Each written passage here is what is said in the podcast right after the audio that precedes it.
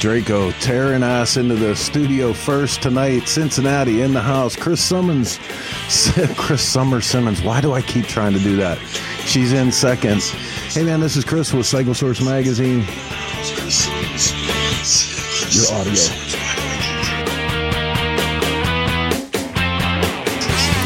Sorry about that. Jer- Jeremy Sather checking in. Nancy Weems, Mohawk Mike Motorcycles, ba- Brad Kilpatrick, Dothan, Alabama, down by Brother Barry. Steve Henderson, hey now. Russ Journey in from Kearney, Nebraska. Minnesota checking in. Good to see all you guys here tonight. I'm Chris with Cycle Source Magazine, and if I remember to do my job and start the clock, we're on the five minute countdown to get started with this episode of Shop Talk. Super fired up. We got tons of stuff going on in the shop tonight. We got some product, we got some announcements. Sturgis is running at us like a runaway train. Cannot wait to get into it with you guys. Just under five minutes and we're going live. Enough time for you guys to hit the like and share button. Help us get this out further and further as we go. Shop Talk going live.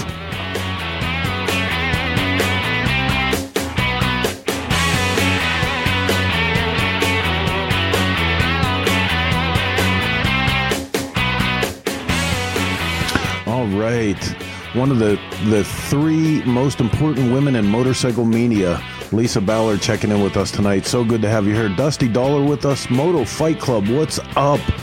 Kyle B. Maxwell from Georgia is in with us. Jason Sims out on Route 66 getting his kicks. Blast Gordon, what's up with you, buddy? Rod Duke, Sacramento, California. One man, woo woo woo. Good to see all you guys here tonight. Hey, if you're digging what we're doing here, man, I want to tell you a big part of making this happen is Chopper Town. And if you don't know what Chopper Town is all about, head over to the Chopper Town Facebook or YouTube pages and you will see hours and hours of motorcycle entertainment just waiting for you to waste an afternoon. Get in there and check them out. They do an incredible job for us getting us out all around the motorcycle world, and we can't tell you how much we appreciate them. Three and a half minutes, we're going live with Shop Talk. Don't go anywhere.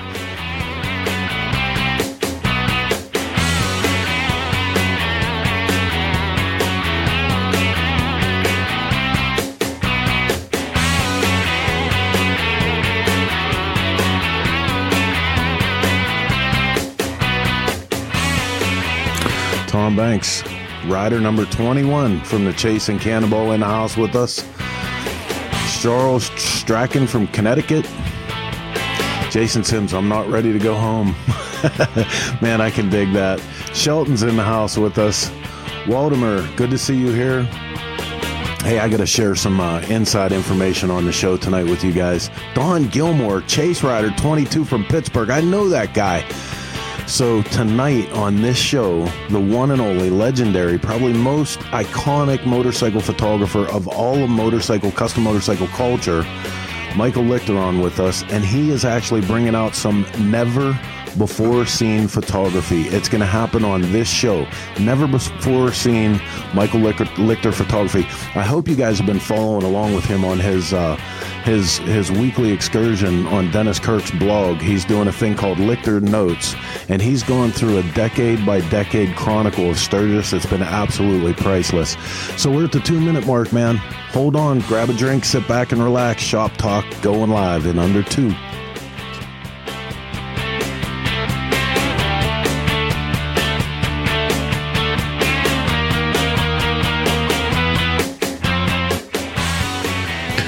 Chris Simmons, we're missing you too.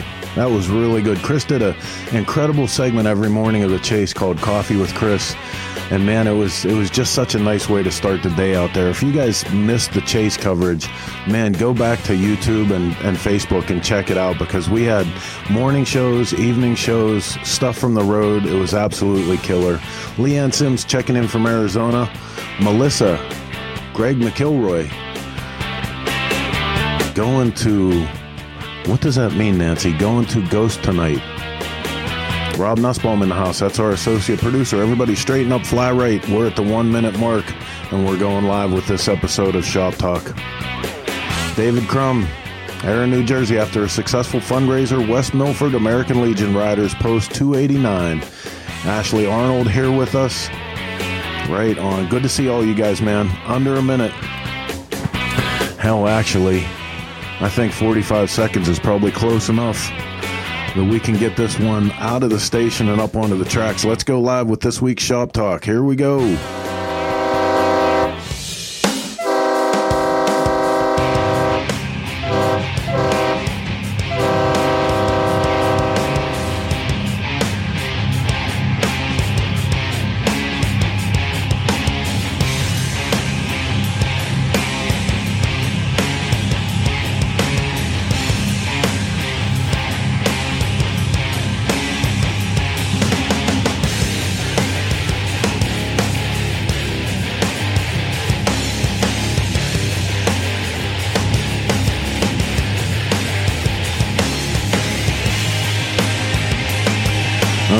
Scooter tramps and chopper jockeys from all across the land. It's just after 9 p.m. on the East Coast. Here in the Source Media studios, that means it is time to go live with Shop Talk, coming to you 50 floors below the street level from the Dennis Kirk Motorcycle Studios. We go live with this show every Sunday at 9 p.m. Eastern or considerably thereabout, uh, and mostly on that day, I should say. I'm Chris with Cycle Source, and uh, I'm going to be your host this evening. And I'm joined by my cohorts in crime. What's up, everybody? How's everybody's week? Howdy, howdy. Boring. What do you mean boring? You know, I don't have a light. Where you been? I don't know. I'm so intimidated by this group tonight. I'm, I'm glad I did my hair and crap. Last So, week, I last know. How exciting This is is, a heavy, this? this is a heavy crew right here. Brian Klock, Shope, Tabor Nash, I Michael know, Lichter. right? Better shut the door. Everybody pay attention. so last week you sat there listless and didn't say a word. I know. Isn't that great? I was on my babysitting job. I'm- I have a new babysitting Uh. job. So. So it's I been. don't know. You were pretty good on the show last week. You had a few witty comments. Did I? You know, You did. didn't interject too much. You had a different hat on, but Well, nobody called me to ask what the wardrobe was going to be. no, we didn't. We didn't have the shirt memo. Shirt memo wasn't out. Damn it. Yeah, man. So it's been uh, it's been a hell of a week. You know, like I said, we were out on the chase. We're just back from the chase. There's tons of news going on. So, without any further ado, we're going to get right to it. In case you're wondering, what is this shop talk that we talk about? Every Sunday we go live for 90 to 120 minutes with all the bullshit we can fit. We have some entertainment. We bring some guests on. Um, usually start the whole thing off with a little program we like to call the news.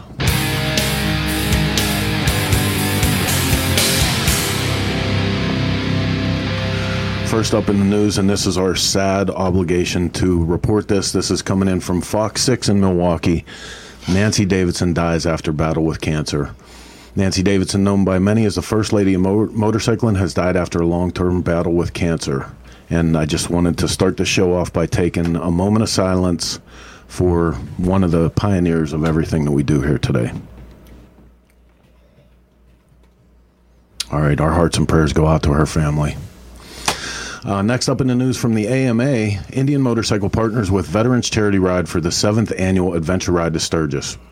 Returning combat veterans to use motorcycle therapy to help rehabilitate. This is a great program that they do every year, man. And like every year we report on it because they just, they deserve the absolute most amount of kudos for doing this. Watch this, Mark. Heather, over to you. I was actually just going to talk about the Veterans Charity Ride. We were very lucky enough to have him on, the founder of this organization, on a few years ago, and we really need to have him Back. come back because it's not just about the ride. They do so much for the veteran community. Um, it literally just, I think I spent most of the show in tears as he talked about the outreach that they do. I'm going to post a link to veteranscharityRide.org in the comments. Please go over, check it out if you can help. They are 100% legit and do more good than I think any of us could possibly imagine. So, Absolutely. And that's the hard part, being 100% legit. Yeah, right. A lot, Yeah, a lot of these companies steal so much that the vets don't get anything. It's nice to actually see somebody who gives it back. Yep. All right, man. Kudos to them. Next up in the news, and also in from the uh, Harley Davidson people, everyone is talking about the new Sportster. The Sportster S delivers unrelenting performance. Next generation Sportster motorcycle combines unbridled power with contemporary technology. A hundred years after Harley Davidson's founders arrived in the United States, the world saw the birth of the Sportster back in 1957. Um, this one now changing it up a little bit after so many years of the Evolution motor power in the Sportster. They are moving to what they're called the Revolution. MSRP of 14999 and we are waiting to bring you guys more information about this. I suspect my trip out to LA on Tuesday is going to be riding this very model. Pat Patterson hasn't slept in five days. Yeah. So- How you going to be the king of the sports if you can't jump in on that shit, boy? That's right. Get it, bitches. I have a question. Go ahead. And maybe it's just me because I'm not as motorcycle savvy as you. Does that remind you of the Scout 60 at all? You know, Yeah. it does a little bit. I'm I'm I'm torn because I'm so excited about this motorcycle. I really am. You know, in, in spite of there's there's a lot of traditional haters out there. I'm excited that that Harley's doing this. I'm excited that it's going to be more performance based. I believe, like I said in that in that short article, that this may be one of the first times that Harley Davidson actually hit a trend like square between the eyes. Yeah, right. At the same time, I lament the fact that. You know, the Sportster has been for quite some time traditionally the entry level motorcycle. Like, Lament. yeah. I'm working on my vocabulary. Don't don't hate a brother for Effing- trying to bring himself he up. He just said lament. All right. Well, listen, we're going to take a break from the news. There's tons, tons more. Um, so stick with us throughout the hour. Um, we're going to break right now, so we can get we can get to our guest of the hour, Mr. Michael Lichter. Help me welcome him to the show.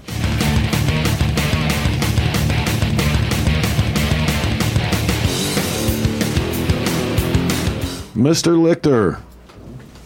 Hey, hey, I'm here. Look like, look like we shocked you. Snuck up on Michael. Wow. A little too much screen time today, I think.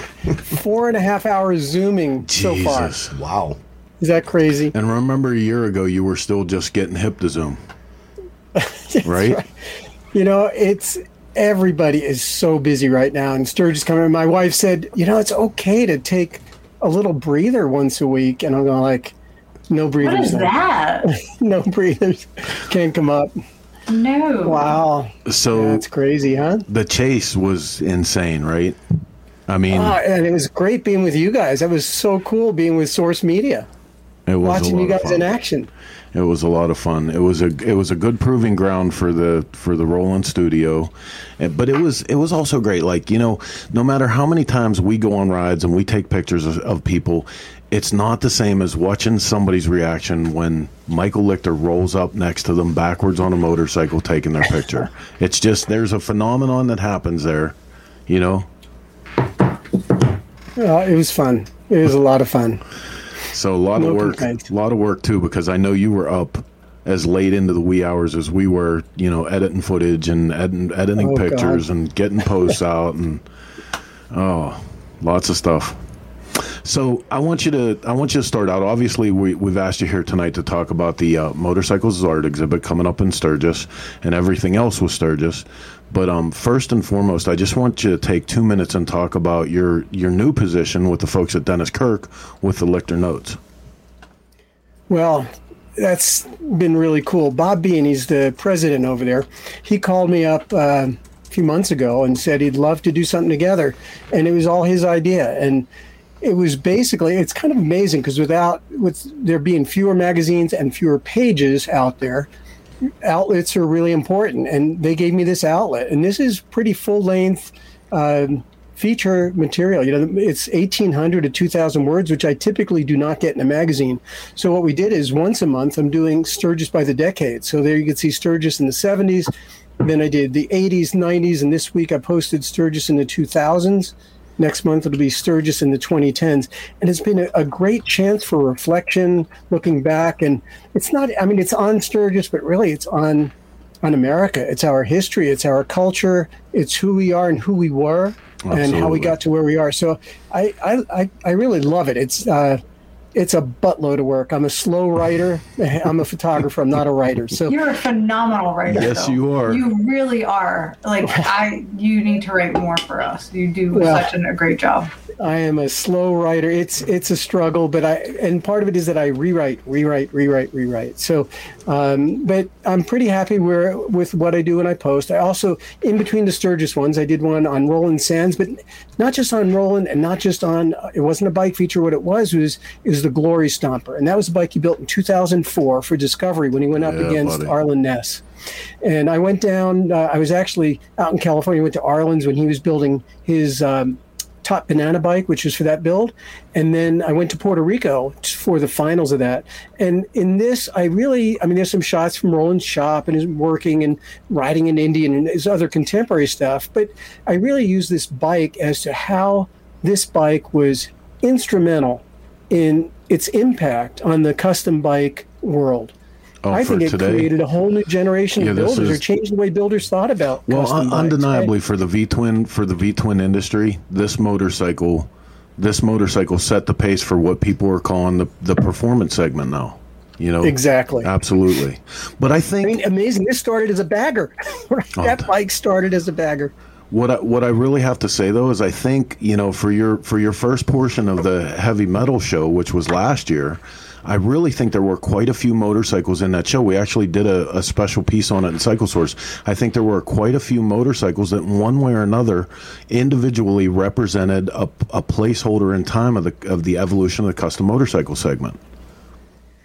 Well, I hope so. I mean, that's what I tried to do. You know, last year we pulled uh, feather out of my hat there in terms of, you know, it was COVID and people were having trouble getting their bikes done and all sorts of issues that came up.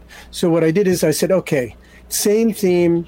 20 years you've been building. These are the people that have been that have survived the ups and downs of the industry and of our economy in general, of the whole world global economy, and they're still in business. And so the idea was, okay, skip the new bike for now. We'll come back to that next year. Get me an old bike that was a significant bike that has relevance in terms of who you are and where you are in your career now. And uh, and that's what we had last year. I thought it worked really well. I, I think every one of your uh, shows have worked really well out there. For some crazy way, you find a way to Set the tone. yeah set the tone, present something new. You know how you find a way to make something new every year in the same events just sort of blows me away sometimes. I don't know how you come up with the ideas. Well, I still, I actually have my plan for 22 and 23 already laid out. Nice. So I'm excited going forward. Tell me it doesn't include Chris. Shut- Heather. Eh, next year's does not. I wrote Chris out of it next year, Heather, just for you. Oh, now I feel bad. It's his 25th anniversary next year. Yep. It's a catch 22. And we're built, Uh-uh. and we're You know building what? a I- bitchin' 49 panhead f- to honor the 25th You know, what? I'm going to make an announcement right here on Cycle Source Media because I think it's a, a good place to do this. I'm going to say that next year, my plan is to have people, to have builders in the exhibition that have never been in my exhibition. Now, I've done it for 20 Nice. years. You're talking about over 300 builders Yeah. have been in my shows. Yep. So I'm looking for new people. Now, there'll be a lot of young people that we've never heard of. There's going to be people that are garage builders that have been building for That's 40 years. awesome. So I, I I'm trying to give a voice to the people that haven't had a voice, right? Or at least in my shows they haven't, and maybe they haven't been to Sturgis, and so bring this whole new group. I think it's going to be really cool. oh, I and love exciting. that idea. That's awesome, Michael. Hey, I'm excited and about remember, this. I'm you- charged. You, guys heard it here first. Michael Lichter's announcement for next year's Motorcycles is Art. Jeez, another first on Cycle Source Media. Well, no, it's So something to look forward to. Right? Because typically, like, go. it's very hard to get Mark excited. Well, I'm not going to be there this year for sure. So um, I'm definitely going to miss this year. But you know, next year it's always cool to come back in and see something new, and that that's going to be new. Not to see people like you know Patterson and Paul and Yeah. you know Tabor and, and us and you know Billy Lane and Aaron Green to see some new blood, to see some new ideas, and you know something I think a lot in that takes from seeing what uh, these guys had picked up from people like Yeah. you know Pat Tabor.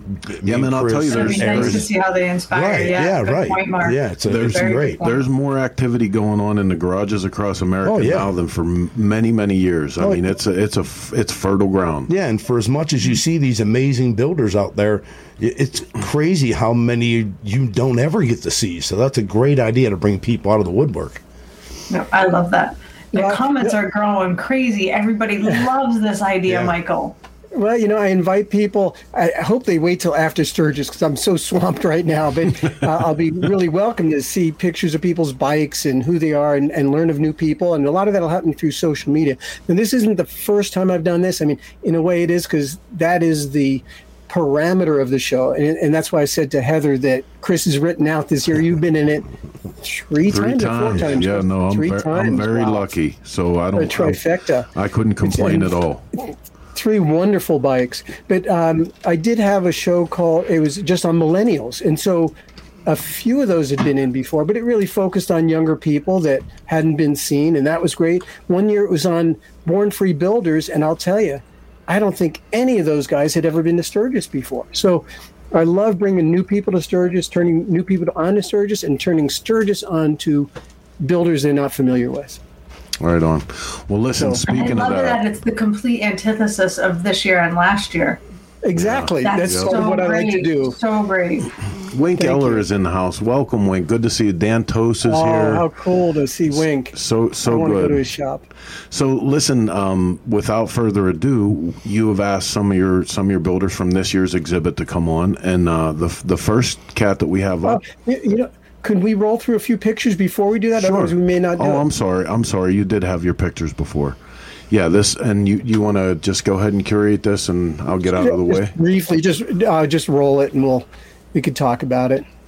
I'm I'm excited to talk about some of this as it pertains to the the then and nows, but Uh, some of these are very recent. This is, uh, I think, 2018 at the hundred. Yeah, 18 because the 115th anniversary, and um, anyway, I I just love this is out of the starting gate, and I call this one. What did I call it? And I have to. I, I just named all these. So this is Bradford Bre- Bradford Beach Brawl, Milwaukee, 2018. And uh, I just love the feel coming out of the gate, and the sand is just flying, and the light is so cool. And I know it's hard to see on screen like this, but the, the print is gorgeous. So I, Oh, it is. I'm looking forward, and hopefully all the prints are like that. That I could say that the prints look great. We could just roll through and We don't have to take a lot of time so we can get our builders on. This one here is um, I just added this one also, um, and I call that simply Feedlot Dodge City, Kansas, 2016. That's on the Cannonball, and uh, if if I don't know if you could zoom in a little bit, but I just love the feedlot. It's the, the cows; they're backlit and Yep. kind of glancing off. He's on a hundred-year-old Henderson flying by, and that could have happened a hundred years ago. It would have been a dirt track, right? And uh, and a cotton shirt. cotton shirt and a little different feedlot-looking thing. Let's Yeah. roll to the next. Oh man, does that say a lot, right? Right, That's 1981. You got to zoom in for the audience there. baby. Look at those leather cuffs. Yeah, right. Oh, I know. You know? I love everything about this. And wasn't this in? Was this in New York, Michael? You just told me about this photograph. This is in New York City in 1981, and this guy just stopped to say hello, right? And I had to get a picture of him. So there's no bike in this picture. Uh-huh. I, it's one of the very few pictures that doesn't pertain closer to motorcycling, in, in that not more than the Free Sonny shirt, but it just has this attitude that's so 1981. Yeah, I don't know what's more intimidating, his look or the free Sonny shirt. you know, like, there you go. that thing's I screaming you know what? motorcycling. To me, I like what goes on in the edges. I like the, you know, even Yeah. the advertisement. Look at the top of cars. the car and the, Look at and the the cars. cars. Yeah, it just it speaks volumes, doesn't it? Yep, fantastic. Oh, so now this one, I call it Am Jam in the Jungle, and it was 1986. Okay, so And uh, by the way, I met Pulsating Paula at this event. no kidding. Um, Yeah, that's where I met her. But uh, that's not her in the tree. But uh, she may have been taking pictures of the same woman. I don't know. And there's just something about it that it's like, what's she doing up in a tree? And what's the bike doing up in the tree? Well, thi- this is what I wanna say. Faces. anybody who has only started to go to Sturgis 10, 15 years ago, can you imagine this shit going down in Sturgis In today? Sturgis. Everyone watching would be arrested. Yep. You know? Zoom in on some of the faces here. Yeah, it's it's just so nonchalant. Yeah, they don't even really look that impressed. They're like, ah. Yeah, I love the truck in the background and the pup tents and yeah. look at this guy year over here. this, Michael? This guy over here, he's looking at his buddy's panhead. He's not even paying attention. yeah. I mean, it's I don't know. There's Well, something about it. I again, just like if like you- the if- attitude. If you're familiar with these kind of events, that's sometimes not out of the ordinary back then. So Yeah. Zoom in on the guy in the middle there. You know, this, if you notice a sign, I just call this Vets Party, New York, 1986. It's also that same AmJam event. Where's the sign? And uh, yeah, Oh, you know what's kind of go. amazing is you look at these people and they're Vietnam vets that are maybe 13, 14 years out of the war, you know? Yeah. And they're still young and still middle, you know, early middle age. And Look, right now, it's, Guy, guy in the hat has a completely unlicensed Harley Davidson shirt. That'll show. That'll mark the time right there. There you go. That was that was before R.K. Stratman even knew what Harley Davidson was. that's right. You know, So, I, uh, a lot of these guys are in their, a lot of these guys are in their 70s now. Wow. So I mean, I, I just always have to when I look at pictures. That's why I like to date them and put a little information on it because it puts it into context and sort of a historical thing. And you go, "Wow," you know, like Evos had only been out for four years, and it's just- just a different You know what? time. You know what I love most about this? I don't know. I can't blow in enough for it. If the only thing you could see was that shovelhead motor and that S&S teardrop air cleaner, you wouldn't know what year Yeah, it we was. know what where what time, right? Right? yeah, there you go. Drag pipes. Oh, right on. Cool, cool. Uh, this one, uh, the Belle Fourche Drags in 1986, also. So this is during Sturgis. Uh, you know, we used to go to Belle Fourche to watch uh, to go see Pete Hill race, Yeah. Yeah. and I don't know. You know, I I posted this one on my social media, and uh, What what maybe year? I, this was 1986, and it was interesting. I, I I posted. I think two of these pictures have been on my social media where I just said, "Hey guys, what do you think? Should it go in the exhibition? Should I print it and frame it or not?" And this got a lot of response, and uh, most of it was quite positive. There was one person that said, "Oh, you know, crop that guy out on the right." No, no way. No, He's like, that's, oh, that's it. great. He's not. Yeah. He, he's not in focus, and you're like, what's he doing there? It takes away from the picture. And of course, if you zoom in and show the picture, and just zoom in on the bike, you'll see it's just a picture of a bike. You know, there's no context, and so this to me, you know, there's the people in the background. There's no grandstands. It's just like people hanging out on the left side. Yeah, there. what- See, like what that, would that be? I mean, it's a good picture. It's a good picture of a guy drag racing, but there's no context. Every bit of dirt, so- every bit of dirt on that guy on the right made that bike good on that track. Yes, sir. Yeah. Yeah. I mean, you can see, you, you feel it, don't Yeah. you? You feel Oh, like yeah. what it's like to be on the track and the teammate that just started We've- him. we've been those moving him to teammates. The Yeah. We've been those teammates. More Right. than that, I've been the photographer that had to get the swollen eyes from the alcohol, alcohol. pouring out of the back There of that bike go. to get that shot. And that's awesome That's because right. racing, my first time I raced in Sturgis was 90 or 91, and it was, there was nobody there. It was just like that. It was desolate, you know? Well, Michael, what do you think Yep. if we uh, let's take a little break from the pictures and we'll share the rest of your pictures after Sure. a little bit, and and we'll um, we'll get to your guests because I don't want to keep. I don't. They've been they've been patiently waiting. Okay, yeah, let's get us. them on. There's only a few more pictures. We could do that at the end. That would Yeah. be great. So, um, if you want to introduce uh, Mr. Brian Klock, Absolutely. Brian Klock is a favorite. He's, I remember it like it was yesterday. I, I, I don't know if it was exactly 1999, but it was about then. Could have been 98. I think it was 99. Brian pulling up in the driveway in a pickup truck with bikes in the back.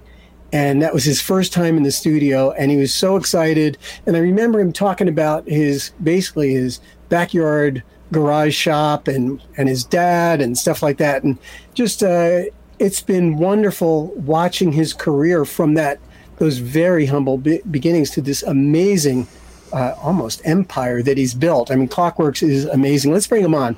So it's great that he's uh, in the show again this year for the umpteenth time, right, Brian? For sure. Getting a little grayer every year, Michael. wow, it's it's been a long ride and it's been a really fun ride, Brian. Well, and you were just talking about the first time I ever came to Boulder, and I'll say it for everybody here, and especially the guys who and girls who are going to get the chance to be part of your new blood next year. Um, if you ever get that opportunity, do whatever you can to make it happen.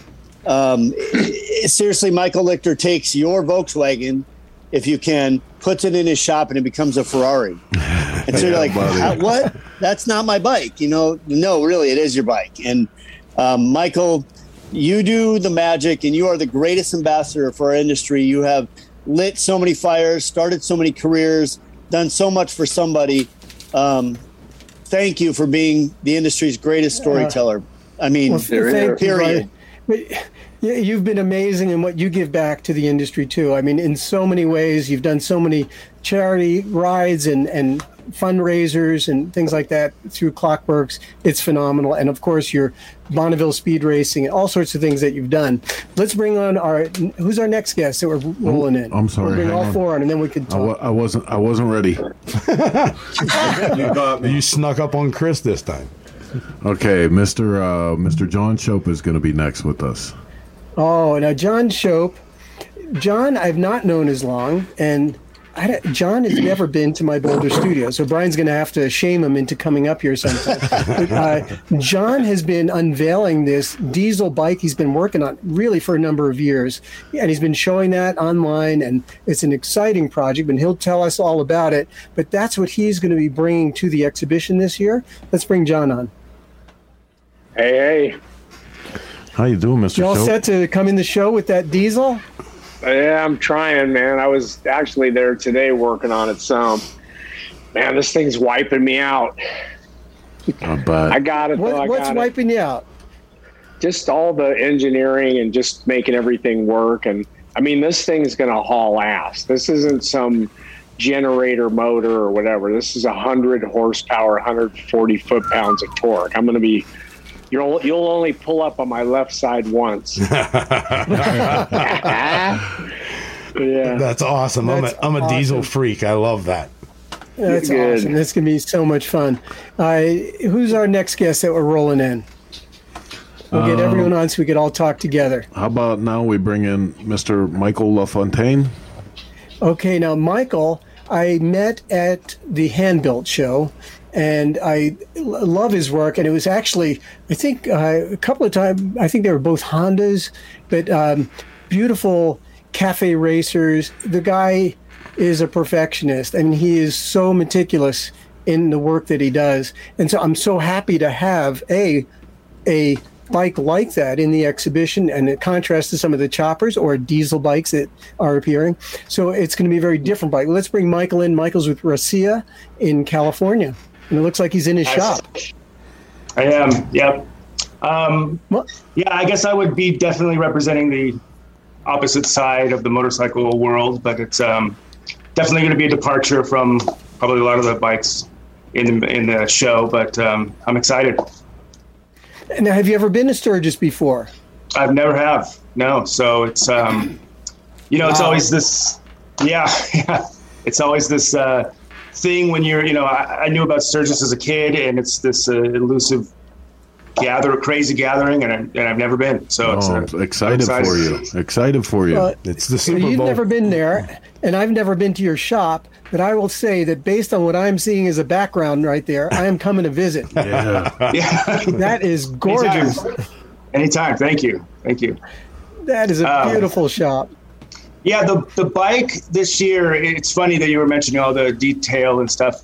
The bike this year is is is a little bit of a departure from my normal work, um, but it's it's a really important bike for the show for me because it definitely represents what the show is about. Um, it's a bike that I. It's the second bike I ever purchased when I was a teenager, and um, it kind of just traveled with me to all these shops all over California. I, everywhere I went, I would, you know, drag my tools and drag my bikes, and this bike just came with me over 20 years. And finally, um, finally, I just, just I wasn't sure what to do with it. And I was, you know, it was this very small bike, and I ended up um, chopping. it. I was so afraid to chop it up because it's a really rare bike, and I just decided to do it. And it, it, it, it, it embodies everything that I've been doing, but it's, it's really small. So it's a, it's going to be interesting. It's it's going to kind of stand out in a in the group, but it will be worth it. Are you going to bring a bike to ride? Um, that's a good I'm question. hoping- I'm not sure yet. Yeah. I hope you, You do. better. And on Wednesday, Cycle yeah. Source Media, for all our listeners out there, Cycle Source Media is sponsoring a ride that I'm part of, and that's on Wednesday. Kickstands up at noon. Usually we start gathering around 10:30 already at the Iron Horse, 11 o'clock in the morning. But kickstands up at noon, and we're going to head up to the mountains to up Nemo Canyon for Vanocker Canyon is one of my favorite roads in the entire world. Michael. and I hope. That you could enjoy that on one of your cafe racers. Wouldn't you agree, Chris That'd be- Allen? Yeah, listen, I'm going to blow your mind right now.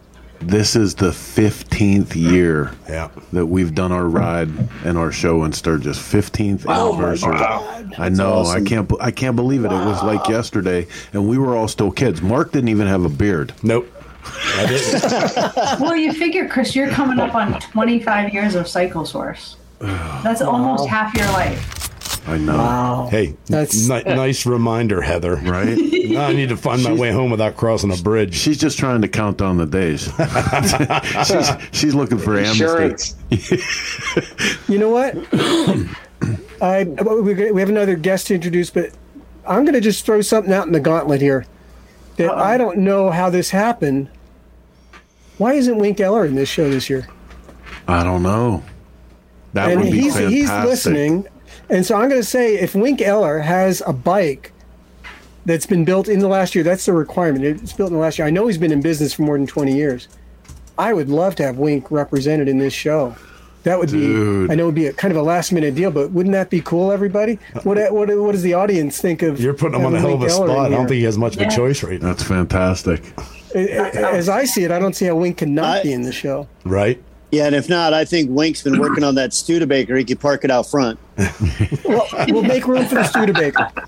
Oh If no! nothing way. else, if he gets it done, we'll Put put, it in the front of the Studebaker bar. in. Right. Put it by the fountain, by the bar. Perfect. I, I will do that. We'll ha- we'll have a car in for the first time if it's done. Well, Who's our, Come on, our Wink, next guest to bring in? next up is Mr. Tom Kiefer. Tom Kiefer, awesome. Tom is from Pennsylvania, and I know he's a very close friend of Chris Callen. I should probably let Chris do the introduction here. But uh, he was in last year with a beautiful bike that was built about 10 years ago, and he's been really happy. Actually, Chris, you finished the intro because you're real familiar with the bike he's building. You know, Tom is Tom is one of those. If he was a car, they'd call him a sleeper. You know, he's been building bikes for years Right. and years and years. He's been a, a friend of the industry for years and years and years. Um, he's he's there doing stuff even when you know he's not. Yeah, you he- know, he supports everything and he supports everybody. He always finds a way to to lend his assistance, whether it's you know it's Sons of Speed helping everybody get ready for for racing their motorcycles, or one day he called me out of the blue. He knew I was pressed for an event, and he said, "Look, I'm coming out for a day or two. and he just showed up here. We just no- wanted to come drink beer. yeah, well, I mean, there there was there was that too, but he actually he actually worked his ass off while he was Yes, he here. did. He's just he's just one of the best people, man. And I mean, I feel like over the years, he he doesn't get a lot of recognition because he doesn't ask for a lot, and he builds incredible shit. He's a So- very hidden asset. That's and he helps sure. a lot of other people too. I've seen him at Sons of Speed and Billy Lane's shop days Yep. before the event, chipping in on anything that needed to be done. He's always helping other people. I agree. And just for those that don't know, he's a retired motor cop, so he really does know how to ride. And he's put a lot of miles on his customers. Let's bring Tom on. There you How's go. it going, guys? Tom, you excited about being in the exhibition with this new bike? Well, yes. Uh, last year was my first time. After Last that build up, first time, and I tell you, it it, it it actually checked the block. But the block isn't what's important. What's important is that I just I've always wanted to be in that show. Always wanted to be in that show, and it really, really, it meant more than you guys would ever know. Well, That's awesome. So awesome. Awesome. So, very I I built another know, bike Michael, this if you know how many bucket lists your show is on. right? Like that's literally a bucket list item for so many craftsmen out there. so, Tom, we've been watching pictures of this motorcycle, but that's that's the actual bike, right? That's behind you. Look at that. Yeah, It's beautiful.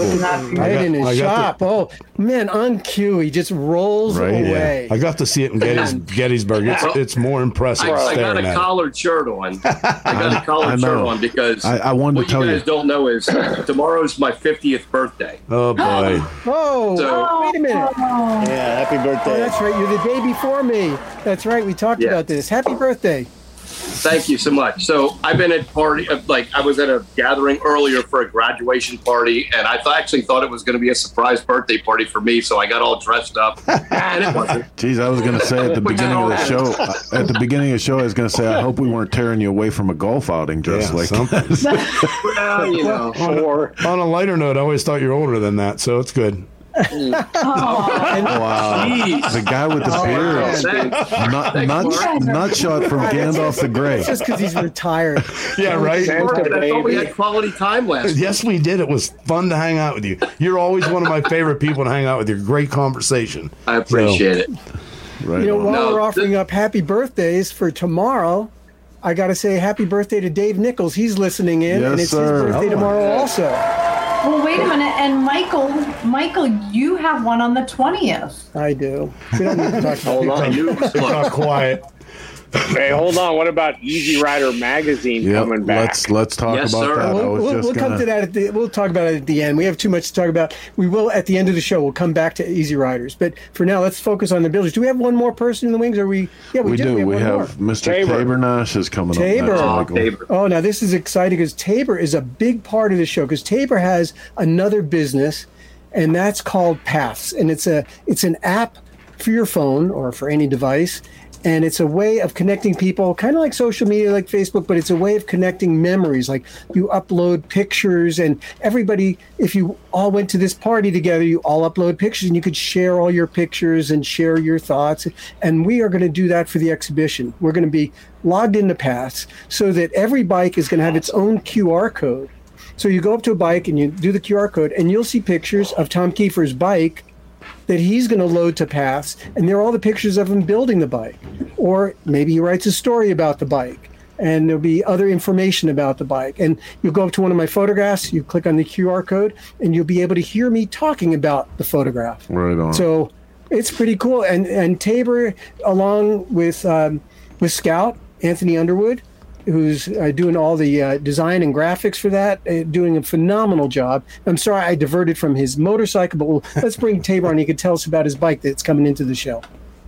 Yeah, how you guys doing? I'm glad to uh, glad to be here. Uh, yeah, the the bike that I'm building, I, I uh, you know I kind of went outside of what I normally do. Um, I had this old 1940s knuckle frame sitting around for probably the past 10 years, and the thing had the you know the bottom of the frame part of it was chopped out, and the back section was chopped out. I mean, it looks like the thing was over in Germany and fighting the Nazis, and and I'd always had this idea just to resurrect that frame and bring it back to life, and then stuff a newer knuckle motor in there and uh, a six-speed transmission, something that I could actually ride cross country. Uh, I had a ride, you know, I, I rode back from Sturgis a few years ago, and I, I was on a Dyna, and I just felt so lame. Like, you know, other guys are passing me on custom bikes, and I'm like, I'm a I'm a custom bike builder. I should be building like riding one of my bikes distance like I normally do.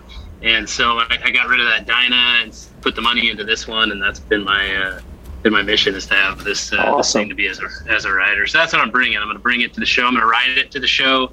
We're not going to wash it. Michael's going to shoot it, and then we're going to stick it on the on the lift, whether it's dirty and greasy. Sorry, Michael. Might be a little bit bit of dripping coming off of there, but That's a, no problem there. Do we have all our guests on? Can we see everybody? We, we do, but hang on. I want to give you an update real quick. Wink Eller says, Hey, Buddy Row, I'm still finishing up the bike I was building when I got sick. If I can bring it, it's the only bike I have out of all my bikes I had to sell. But I could get it Oh finished and have it there. So you have Oh. the go ahead from entry. Wink. He said he'll, Wait, he'll wi- take it. will the bike be finished? He said he'll finish it in time. Oh, we got to talk. Jeez, Wink, Wink. we got to talk, man. It'd be great. Yeah, that'd be a good one. Nice. an incredible addition sir. to the. Okay, so with that, let's bring everybody on because that brings up the theme, and that's what I want to talk to these guys about. Because the whole concept of this show was, I mean, it's called more metal, but metal is spelled M E T T L E. It's the stuff that It's resiliency. It's what's keep keeps people going. And why do we go back for more? It's about passion. It's about being able to fall down and get up. Amen. It's being able to make mistakes and do it over and over and over again. And that's what these guys demonstrate. And I hope with my photography that I'm doing that as well because I got over 40 years of making mistakes and, and learning from them, hopefully. but uh, I want to know what all of you and individually, how, I mean, it's so amazing the timing of this show because not only it's like insult to injury. You've survived the economic crash of 2008, and uh, some of the older guys in the show, Dave Perewitz and Donnie Smith. I mean, they survived you know the fuel shortages and the Iran hostage crisis and other economic downturns. But on top of all this, we've had almost a year and a half of dealing with COVID. So not to dwell on any particular thing and, and not politics, but just really what does it take to survive? And I'd like you each to answer that question. Who wants to go Who wants to first? start? Let's go in the order you guys came on. So start with Mr. Klock. Well, for me, Michael, um, you know, I'm with Chris. Next year will be 25 years of Klock Werks. Yeah, and uh, we're excited about that, right? Wrong button. I'm sorry. I'm sorry. That was my bad. My old eyes. It's all right. Hey, we're just There we we're running together hand in hand this whole way, and I'm excited about it. Yes, sir. Um, but you know, I think the bottom line is how do you? Okay, so you just popped up a picture of the cherry bomb. That's my first Oh. ever Michael Lichter show I was in. Uh, was in 2004, and Michael, this will bring me back. Uh, literally, I had It 10 brings me days to back, build. Brian. I had 10 days to build that bike. I got a call from, um, oh man, Caribbean Wick? Choppers. What is his name? No. Um, ah, Jose from Caribbean Choppers oh, over in oh, Puerto sorry, Rico. Sure. And, and he goes, Hey, Jose how's de your bike Miguel. coming? Yeah. And I go, he goes, how's your bike coming? I go, what bike? What are you talking about? He said, for the Michael Lichter show. I said, I'm not in that. I never got invited. And he goes, no, dude, you might want to check the internet. so I pull it up. This is 2004, this is right? I pull typical. Lichter. Yeah, I Typical. pull it up on 2004, and he says bikes from Indian Larry, Billy Lane, Willie G, Brian Klock, and more. Well, if I had been in the end more section, I'm bailing, okay? Because I I don't have anything. I called Michael, and he said, "Yeah, Brian, when Man, you one were of these here, went dead. Just when, when you were here, we talked about um, you building a, you know, kind of a twin cam, but making it look like an old knuckle because the theme of the show was Bob's back to build a bobber. He goes, so you were going to bring me a new style bobber, and I'm like, all right, but I mean, I'm going up against all these knuckleheads, panheads, all these cool bikes. And so I, I go, well, I'll do it, Michael, because that was a turning point in my career. I could either make it or be the out guy, right?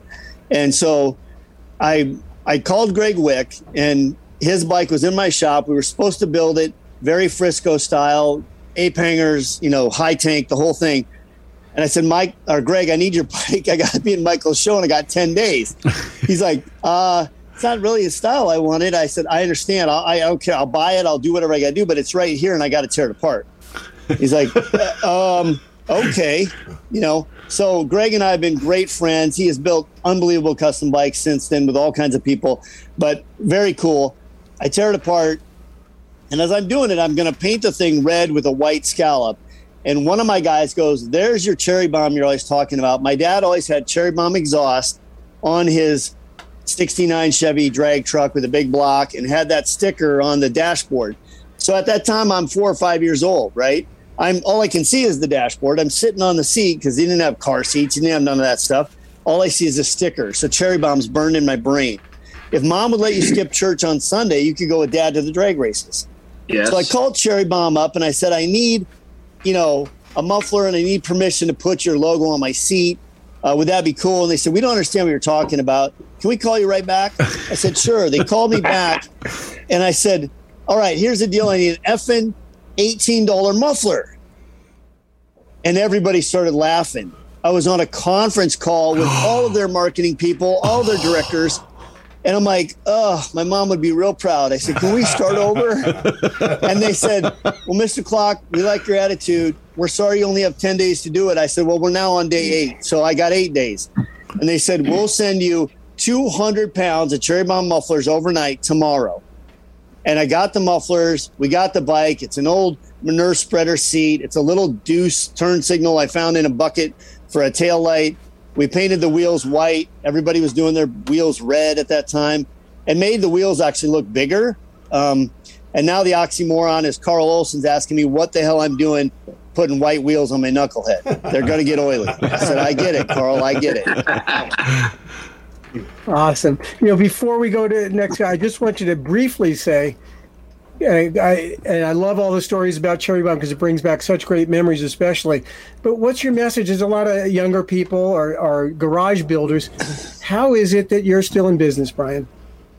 I know. I mean, you've you've not only done economics, uh, economic downturns and whatnot. You've had floods, veritable, real floods. So, what does it take to survive? Don't burn bridges. Don't be a jerk. Um, you know, you can make a name for yourself real quickly if you get on social media and start talking smack about somebody because everybody loves that drama. everybody loves that thing. But that might be a very short lived deal. If you plan on being here, like Chris and I, for 25 years or Michael for 40 plus, um, just be good to people. When the flood happened, people from all over the world called me and said, How can we help? Um, it was like going to my own funeral. I I was humbled. I was shocked.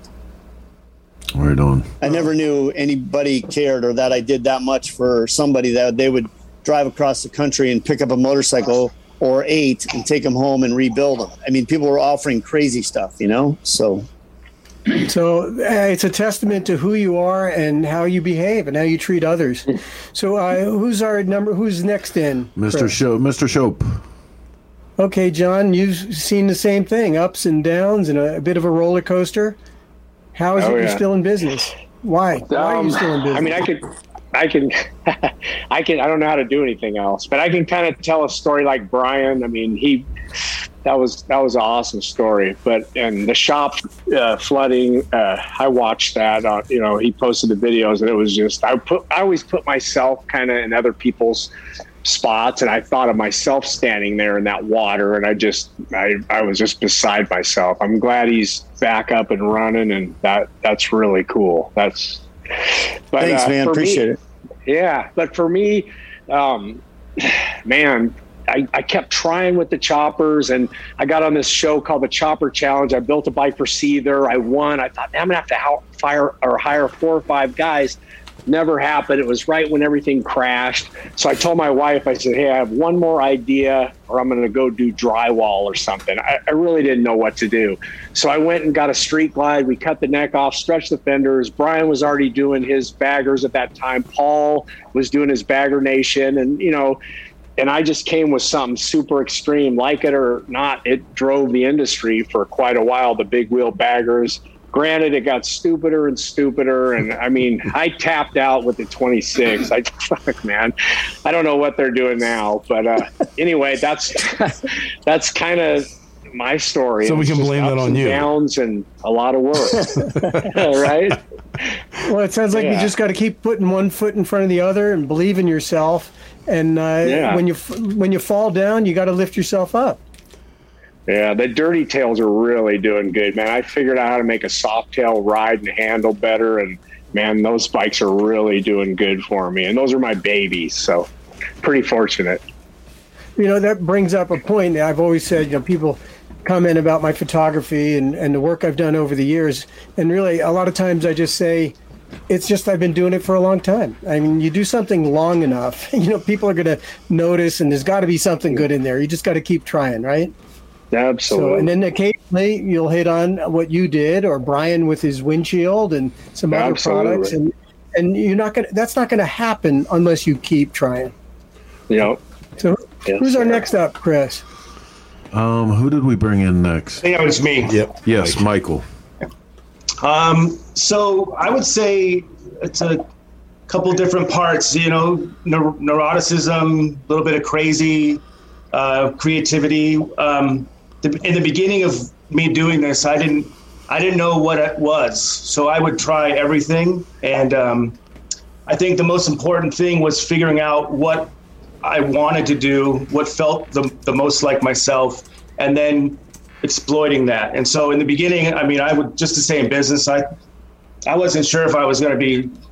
I didn't want to be tuning jet skis, you know, when I was young, and Um, but I tried everything, and really, what it came down to was me. When it took off was when I decided to make the best of my ability, and that's when um, the bikes were getting picked up without me even trying. And so, if any young builder, I would say, staying in business is you really have to just do what keeps you awake at night. Those ideas and stuff that um, keep me up until four in the morning. That's when things make sense. So. and that's gorgeous right there. I, I love that bike. You know, but Thank you. My, Mike, when did you start doing? What was your first Cafe Racer custom? Uh, my first one was um, in 97. And so 96, 97. Um, Yeah, I mean, in '97, I just I, I knew choppers. That was it. You know, the custom world, and you were in Yeah, a different was- world. So there was no there was no cafe world that was that's what's interesting about it is there wasn't any reference so it was kind of there cafe stuff kind of went in waves and i missed the 85 wave which was a thing and then a wave in the six, late 60s and 50s so by the time i was doing it, it no one even knew what that was. I didn't even know what that was. I have mine in my truck. so um, you know nowadays you say cafe racer to any grandma they know exactly what you're talking about. So it was kind of a it was kind of a open era for us um, and um, we didn't have any all I, all, all i had was like cycle trader for inspiration and and the horse i don't know if you guys remember the horse Oh, yeah. and the, and the back of the horse The horse. it, it have one one non chopper custom. You know, it was either like a one cafe or something. So I'd spend most of my days just at the magazine store, just trying to piece together stuff that made sense. And um, it's amazing what it's come to now. I mean, it's completely it's completely different. And now it's interesting. You know, it took me decades to get to where I was, but today there's so much reference difficulties. some people's uh, first motorcycle is as good as my you know hundred motorcycle. So, um, Well, but, Come on, but one thing is, I, I think is a little different there because you paid your dues, as did all of you, and you could be a one-hit wonder. I agree. You could come out of the shoes with something great. There is something to be said for that experience and for, like I keep saying, dealing with the ups and downs and being able to survive. I don't know if a lot of these one-hit wonders would be able to survive. You need the passion, and like you say, what keeps you up at night. And you said a certain amount of neuroses. I, for one, always say neuroses is what makes the world go round because it would be pretty boring without it. But uh, you know, I, it, it takes moxie to keep going, and and you guys you all go. have it. And I, I applaud you for walking your own walk at a time when there weren't any other people on that path. So very few. Yes, sir. Who's next up? Uh, next up was Mr. Tom Kiefer. Yep, I'm right here. Uh, So Tom, so your story is a little different because being a motor cop and you're retiring, but you did both things, and, and it amazes me that you had the energy to work a 40 hour week in the shop after working a full time job as a cop. So, I mean, that's just amazing. So, why don't you tell us about that? What it what it takes to survive? Well, a 40 hour week was a little bit light because I usually work 10 days straight. And in the middle of those 10 days, I worked 3 to 11, 7 to 3, and then was in the shop every hour between it.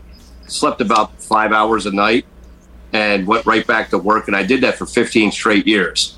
Um, it was quite interesting. I, was a little younger when I started, but uh, I was able to work till like two, three in the morning and get about three, four hours of sleep and go right back in in the morning before I went back to work again. But um, what my passion was was always it was always motorcycles.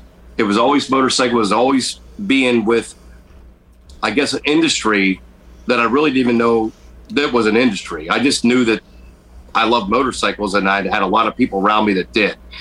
As I got a little bit older and more into the business and didn't really realize I was getting into the business, I, I, I switched over to service and repair because honestly, in the early days, everybody wanted to build a motorcycle and think that they were going to be a chopper builder, whatever. That's not making you money. But I started out life very young, working on motorcycles and working in my dad's automotive shop. So I'm ASE certified automotive mechanic, state inspection, all that good stuff before I became a trooper in Pennsylvania. And it just never stopped. It just never stopped. But I as I got a little bit more into the business, I realized that there's friendships and there's things that you can do that actually makes it just makes it so much better. The the more people I, I met and the more people I was able to be with and the more people I was able to actually help just made me feel better and better and better. And I guess that's part of my public service, you know, being Marine Corps and went right to the state police, but I still do it every day. I, I just if I can help somebody out in the middle of the middle of the street, you know, somebody calls me a mile, whatever, whatever, and I can go out and take care of them. I'll do it. I don't even want to charge them. I just want to get them back on the road, especially especially if they're on some sort of a big trip that uh, that they just don't, you know, that they can't get the local repair. Uh, I'll do everything I can, but I, I don't sell a product other than myself, and what I sell is my personality and my drive to work. That's that's what I don't sell any any products. Like like Brian, such an awesome guy. I've known him for years, emulated him all the way through. Uh, you know, John Shope, the stuff that he sells, fantastic products. You know, they mentioned Bagger Nation. Paul, he's a good friend of mine too. But I just don't have products for sale. But what I do sell is my personality and my drive to work and my drive to actually help and do just general service and repair. Okay, wait a minute. I, I, have I have a bone to pick. Let's let's go back to this picture here, because in the beginning I was talking about you know I just felt like you you didn't you didn't get the attention that you. I just realized this is your second knucklehead. You can kiss my ass. How about that? How about you take your two knuckleheads? I just got to say that knucklehead's been photoed, photographed quite often. That by far is the absolute best picture that bike's ever had. Oh yeah, and we all know who because took that picture. shot it. Come Yeah. on now. That's but right. that bike is pretty damn nice. I got to say, it's pretty nice. I've had that for about 12 years now, and I, I put my heart and soul probably, I probably put a week in just the mid controls on that bike before I even knew what anybody was building mid controls. I just, out of my head, I was just trying to figure it out. And if you look at it, it's rudimentary, but it's functional and it looks very nice. So listen, if you guys just heard Heather, I'm going to butt in for a second so that everybody knows. Heather just said that's because MFL shot it.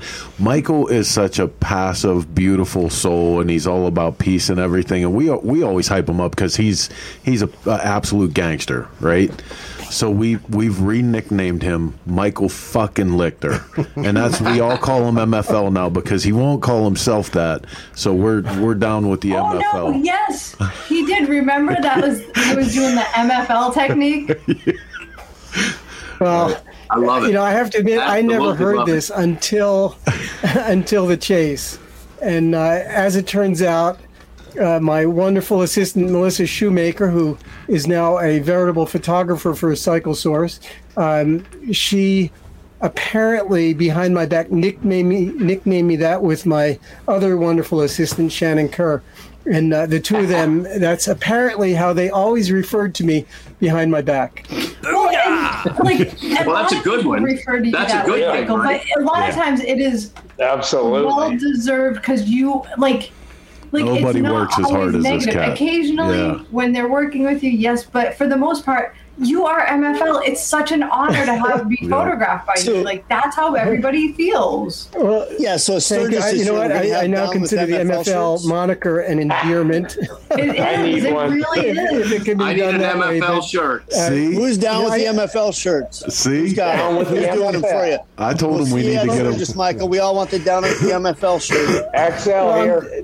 I'm done with the Hot Leathers is MFL. talking about doing some shirts for me. Maybe that'll have to be one of them. We'll have to talk to Andy over there. Yeah. But uh, you know, I my assistant, I, I I love them. We've gotten along so great. So when they say stuff like that, I, I put it this way: I, I, we're close enough that uh, at two in the morning when they're done, uh, literally Melissa Shoemaker came over with some water and a little tablet and said, "Okay, time to go to bed."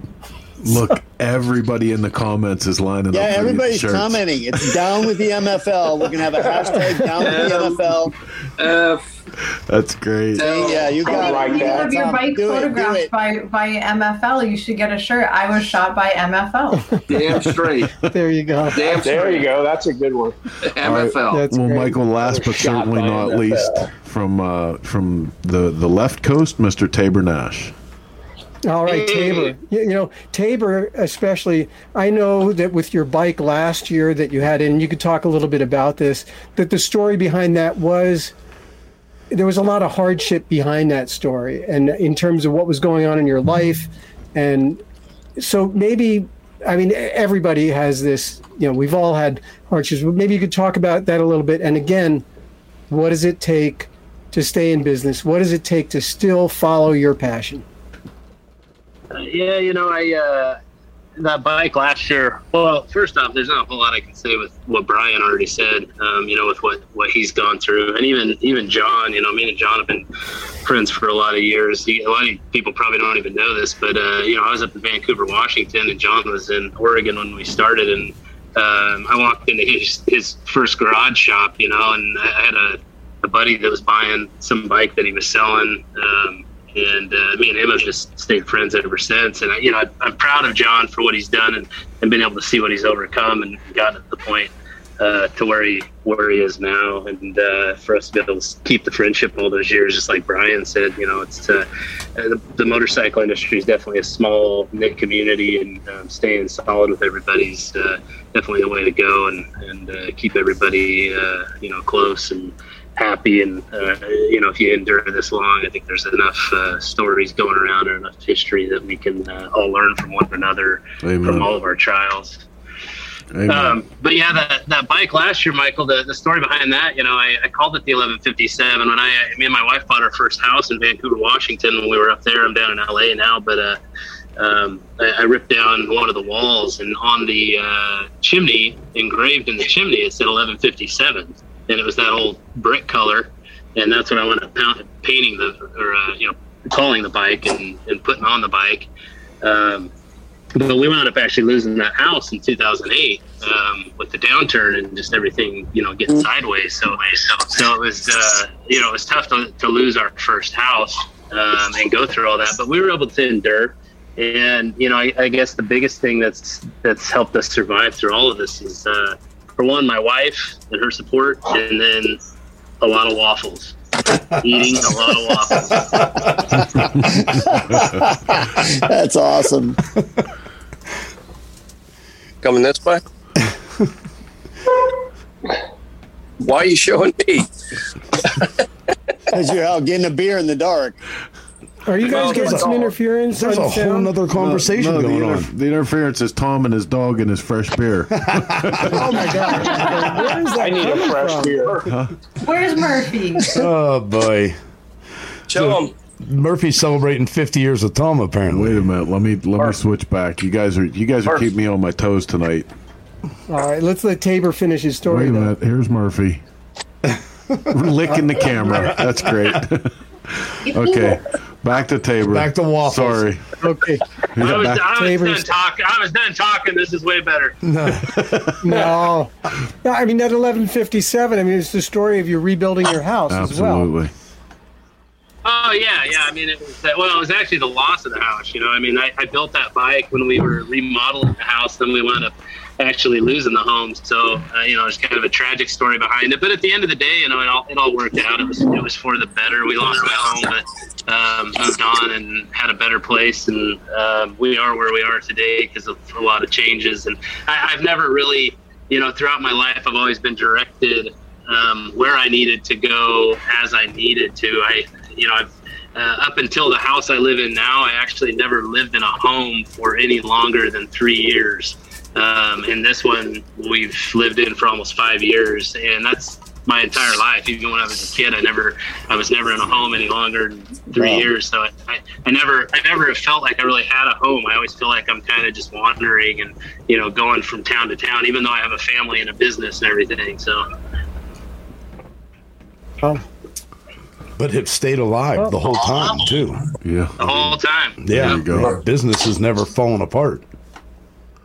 No, it's, it's no, amazing. It, it, takes a lot to keep going, and, and the, the, percentage of businesses that fail in the first year, second year, and certainly in the first five and ten years. Oh, it's huge. I, I don't think. I think it's a very small percentage of businesses that succeed after ten. Yeah. Let alone to be in business after twenty. Wouldn't you guys agree? Oh yeah. Yeah. Yeah, and I think what's great about what Tabor said is the vulnerability to say, you know, in 2008 things went south and I lost my house, right? I mean, you have to be as willing to stand on the podium as you are to accept Yep. the mistakes or the, the crap that happens to you or the curveball that happens and be able to share that. So many times in our lives, we try to bury the bad instead of just being honest about it and learning from it and owning it. You know, put a blame on somebody else because I lost my house because of this guy. No, no, no. Something happened. What was my part in it? Once I own it, then, like you said, Tabor, you can move on. You move to a different city. You start over. But it was a learning experience, and it's made you a better, a better, you know, father, a better leader, a better human, better business person, whatever the case is. But you know, own it, right? Yeah, and it's not how hard you fall; it's how how well you get back up. Yeah. So Correct. I, I like Yeah. I like how you said it. Own it because that's so true with all all of these stories. So true. Right on.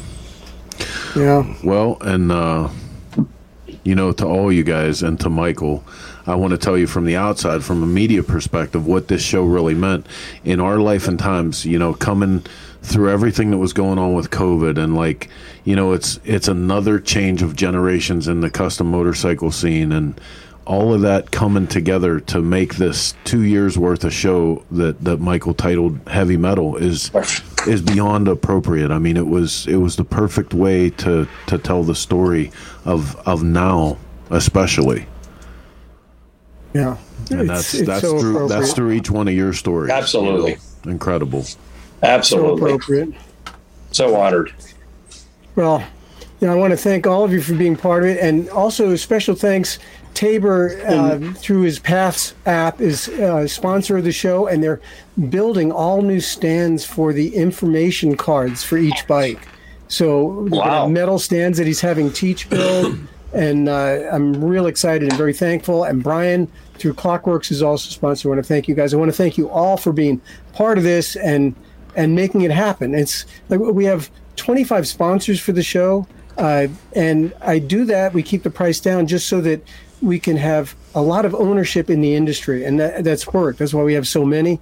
And uh, one thing we didn't mention: some of the people that aren't here. There's quite a few, but people like Arlin Fatland, Bill Dodge, Billy Lane, uh, Carl Olson, Cole Foster, Cory Ness, Dan Bacon Carr, Dave Perewitz, Donnie Smith, Fred Cuba. I mean, that's not even half the list. We have great bikes. It's going to be a great show. And I want to invite all the listeners that at noon on Sunday, we're asking the builders to come to the gallery. And so we're going to actually have, we've always had soft openings on Saturday. This time on Sunday at noon, we're going to have a hard opening. The gallery will open. I'll be there. I could uh, talk with people about the photos or about the show and the theme. The builders, many of them will be there, available to take photos with and answer questions about their bikes. So I hope, I hope a lot of people show up at noon on Sunday at the Buffalo Chips East Absolutely. Hey, Michael, I think you know, explain to people how to get there, what building they got to go to, and it's a little shorter this year, right? Like not as many days. That's true because we're opening on Sunday. We lost our transportation sponsor, and that was another outcome of COVID. That basically anyone in fulfillment and transportation is so busy they can't afford to to ship for free. They and understandably, it's they're making they're making hay right now. So all these guys, all these guys are getting their bikes to the show, which is phenomenal. Hopefully not Colleen. to help accommodate the builders, we're shortening the show so it's over Wednesday night. Uh, there will be a, and so Thursday they're picking up their bikes instead of um, it going through Friday. It's ending Wednesday night, so you have from Sunday through Wednesday. I hope we get the same number of people in that shorter time. It's free to come in to anyone. You do not have to pay to go in the Buffalo Chip. Go to the East Gate. Tell them you're going to the event center to see the exhibition. It's right there on the perimeter, and just please come and try to come for the opening Sunday at noon. so guys, if you would do me a favor, Yeah, I think I'm sorry. I think that's the key is to let people know that you don't have to buy a concert ticket. You don't have to go into the Buffalo Chip. You literally go around the east side and you're going to see the best bikes in the industry. And I oh. mean, I get, I walk in there and I'm fanboying. I, I don't Yeah. care. Like, I don't even, it doesn't even matter that my bike's in there. It's like these guys right here that are on the screen are building killer stuff. And the names, like Michael said, you need to just check out the list. It's unbelievable. You know, I should tell people there's going to be a lot of uh, every bike is unique, brothers. and but there are some special things like seeing a diesel custom. I, I that's That's going to be very interesting, John Shope. But we also have Keino and Paul Cox together have built a bike for the first time in 15 years or more. And that bike is on a brand new Indian that Indian gave to them. So this is an Indian sponsored project. And that project will be unveiled and shown for the first time in the exhibition, as will, and this is killer too. BMW gave Shinya Kimura a brand new BMW. And he's building a Shinya Kimura ground up custom from this new platform BMW, which will also be unveiled in the show. So I mean, this is this is big stuff. This is something to come and see. So, guys, if you would all do me a favor, please, let's go in the order that you guys came on tonight. So, start with Brian. Tell everybody. I know Brian, you have the skinny the skinny tire bagger build off going on in Sturgis, and tell everybody where they can keep up with you and anything else you got going on for Sturgis. Um, you can find out all of our information at Klock Werks um, Instagram. It's just K L O C K W E R K S, and uh, really check it out on Tuesdays. My daughter Carly is doing talk about it Tuesdays, and she'll usually run down everything that's going on in the shop, whether uh, we're building something or whether it's an event coming up. Um, hashtag STBBO is Skinny Tire Bagger Build Off. That's happening out at the Chip as part of the performance uh, show. We will have both of our locations at J&P and at Black Hills Harley. And don't forget, we're having our pre-Sturgis party. If you're coming through Yes. anywhere from the East Coast, August 5th, it's Thursday night from 5 to 10. We pack as much stuff as we can into a town of 15,000 people in five hours in front of the world's only corn palace. And the big feature this year is the Evel Knievel stunt cycle. You know, the little wind-up generator toy. I got Uh, two. we're gonna Yeah. set. We're I gonna got set a two. world. Yeah, so we're gonna set a world record for the Evel Knievel stunt cycle this year. Guy coming out from Bayou Kiefer out in Pennsylvania. He's known as the seven-inch daredevil, and his stunt cycle will go 51 miles an hour, and he's going to jump it over 22 feet uh, at our show. So d- come on by on Wow. Thursday, Sea Bear stunt. It's going to be fun.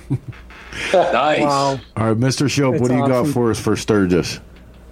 So uh, on my Facebook or Instagram, I'll post on there where we're going for the day. But I'm kind of just floating around. Wednesday, uh, I'm I joined with the Perewitz Paint Show over Nice. at what do they calling the Easy Rider place now? The Broken Iron Horse, Spoke? Iron Horse, and Broken Iron Spoke. Horse, yep. Iron Horse. So Wednesday, the Dirty Tail uh, Battle of the Dirty Tails is going to go on there. So we'll be there all day with Perewitz Paint Show.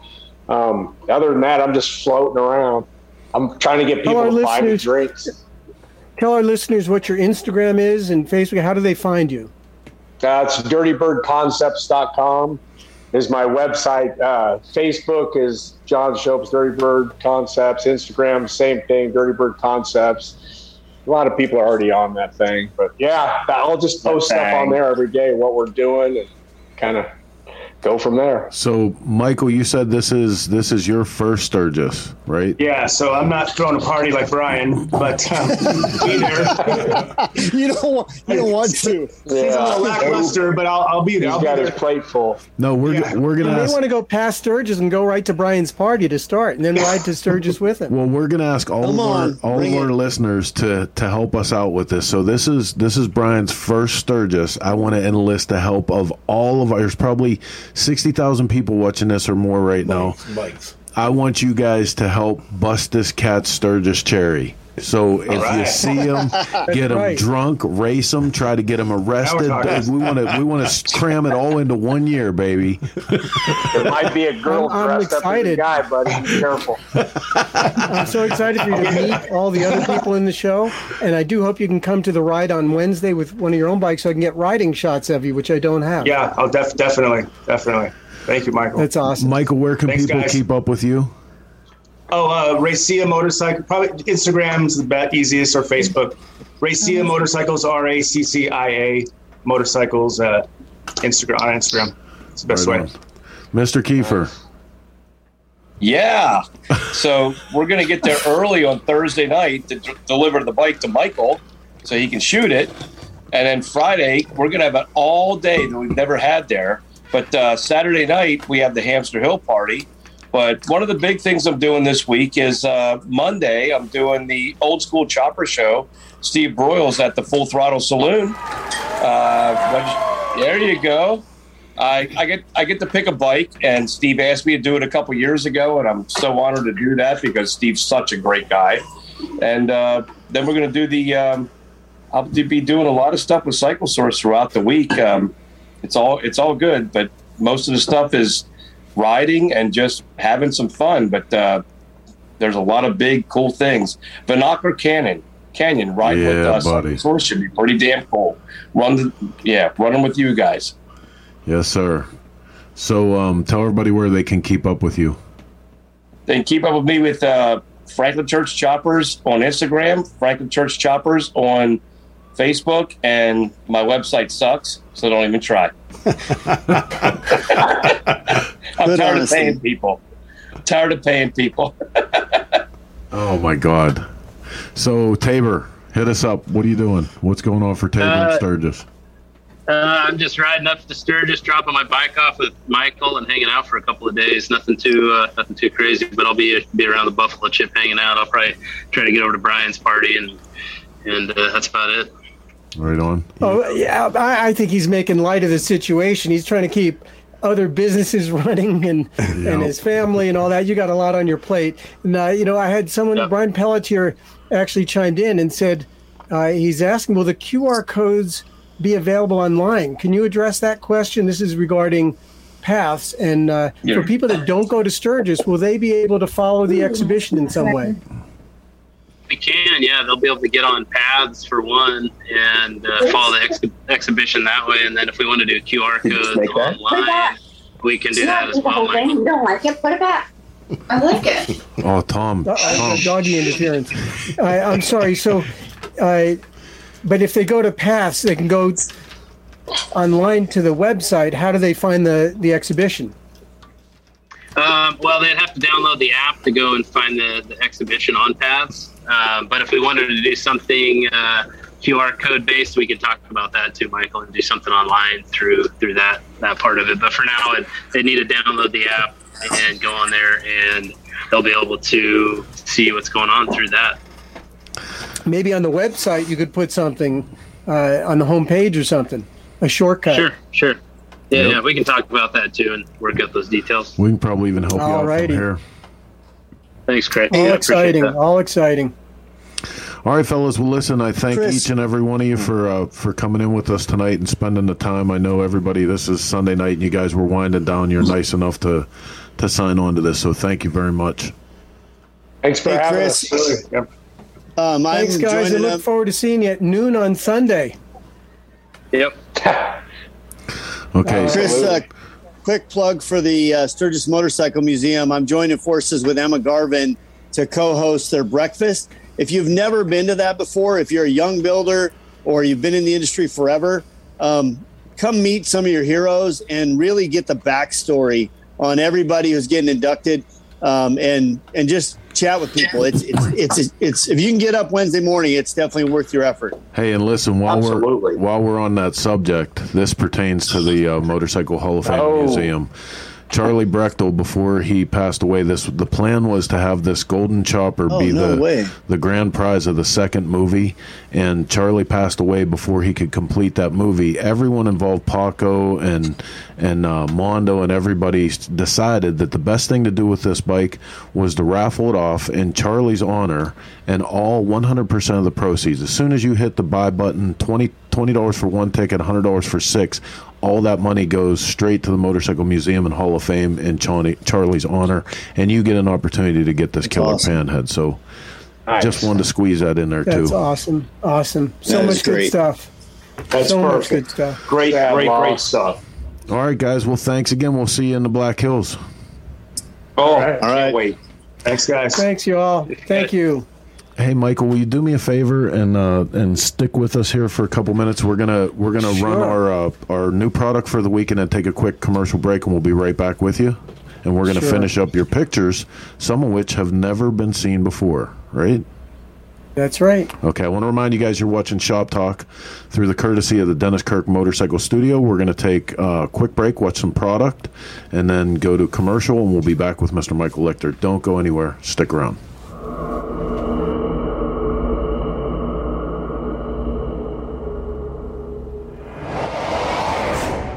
Hey, this is Chris with Cycle Source Magazine, Greasing Gears Garage, with a new product spotlight. Today's new product spotlight is on the S&S Chrome 2 into 1 Super Street 50 state exhaust system. These are for Softail models from 2018 and up. You can see on the header pipe back here, stainless steel construction.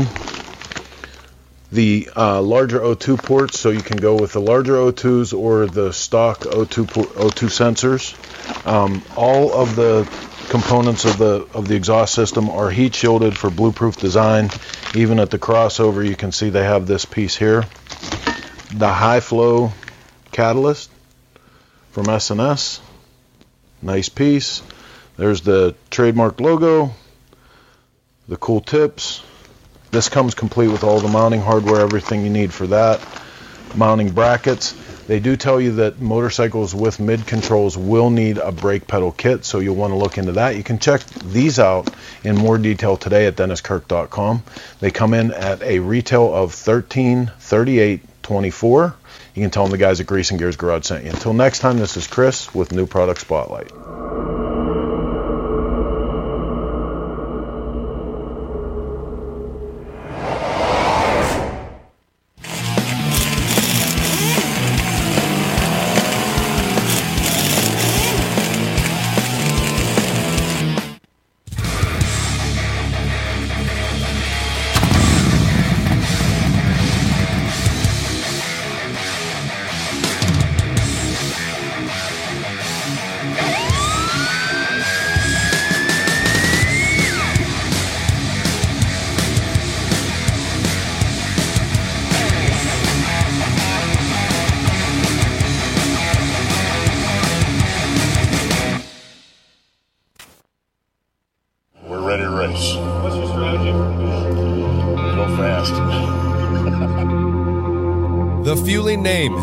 Associated with racing and high performance engines since 1974 when founder Jim Fueling started fueling the flames.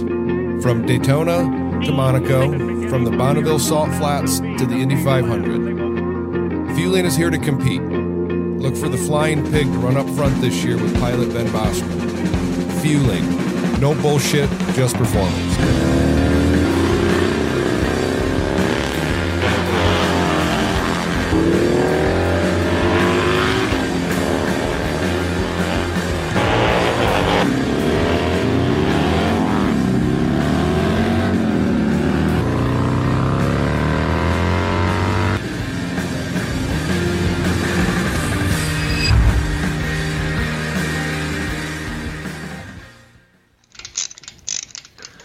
Everybody, this is Chris with Cycle Source, and uh, obviously in the Grease and Gears Garage, I got a real quick update for you.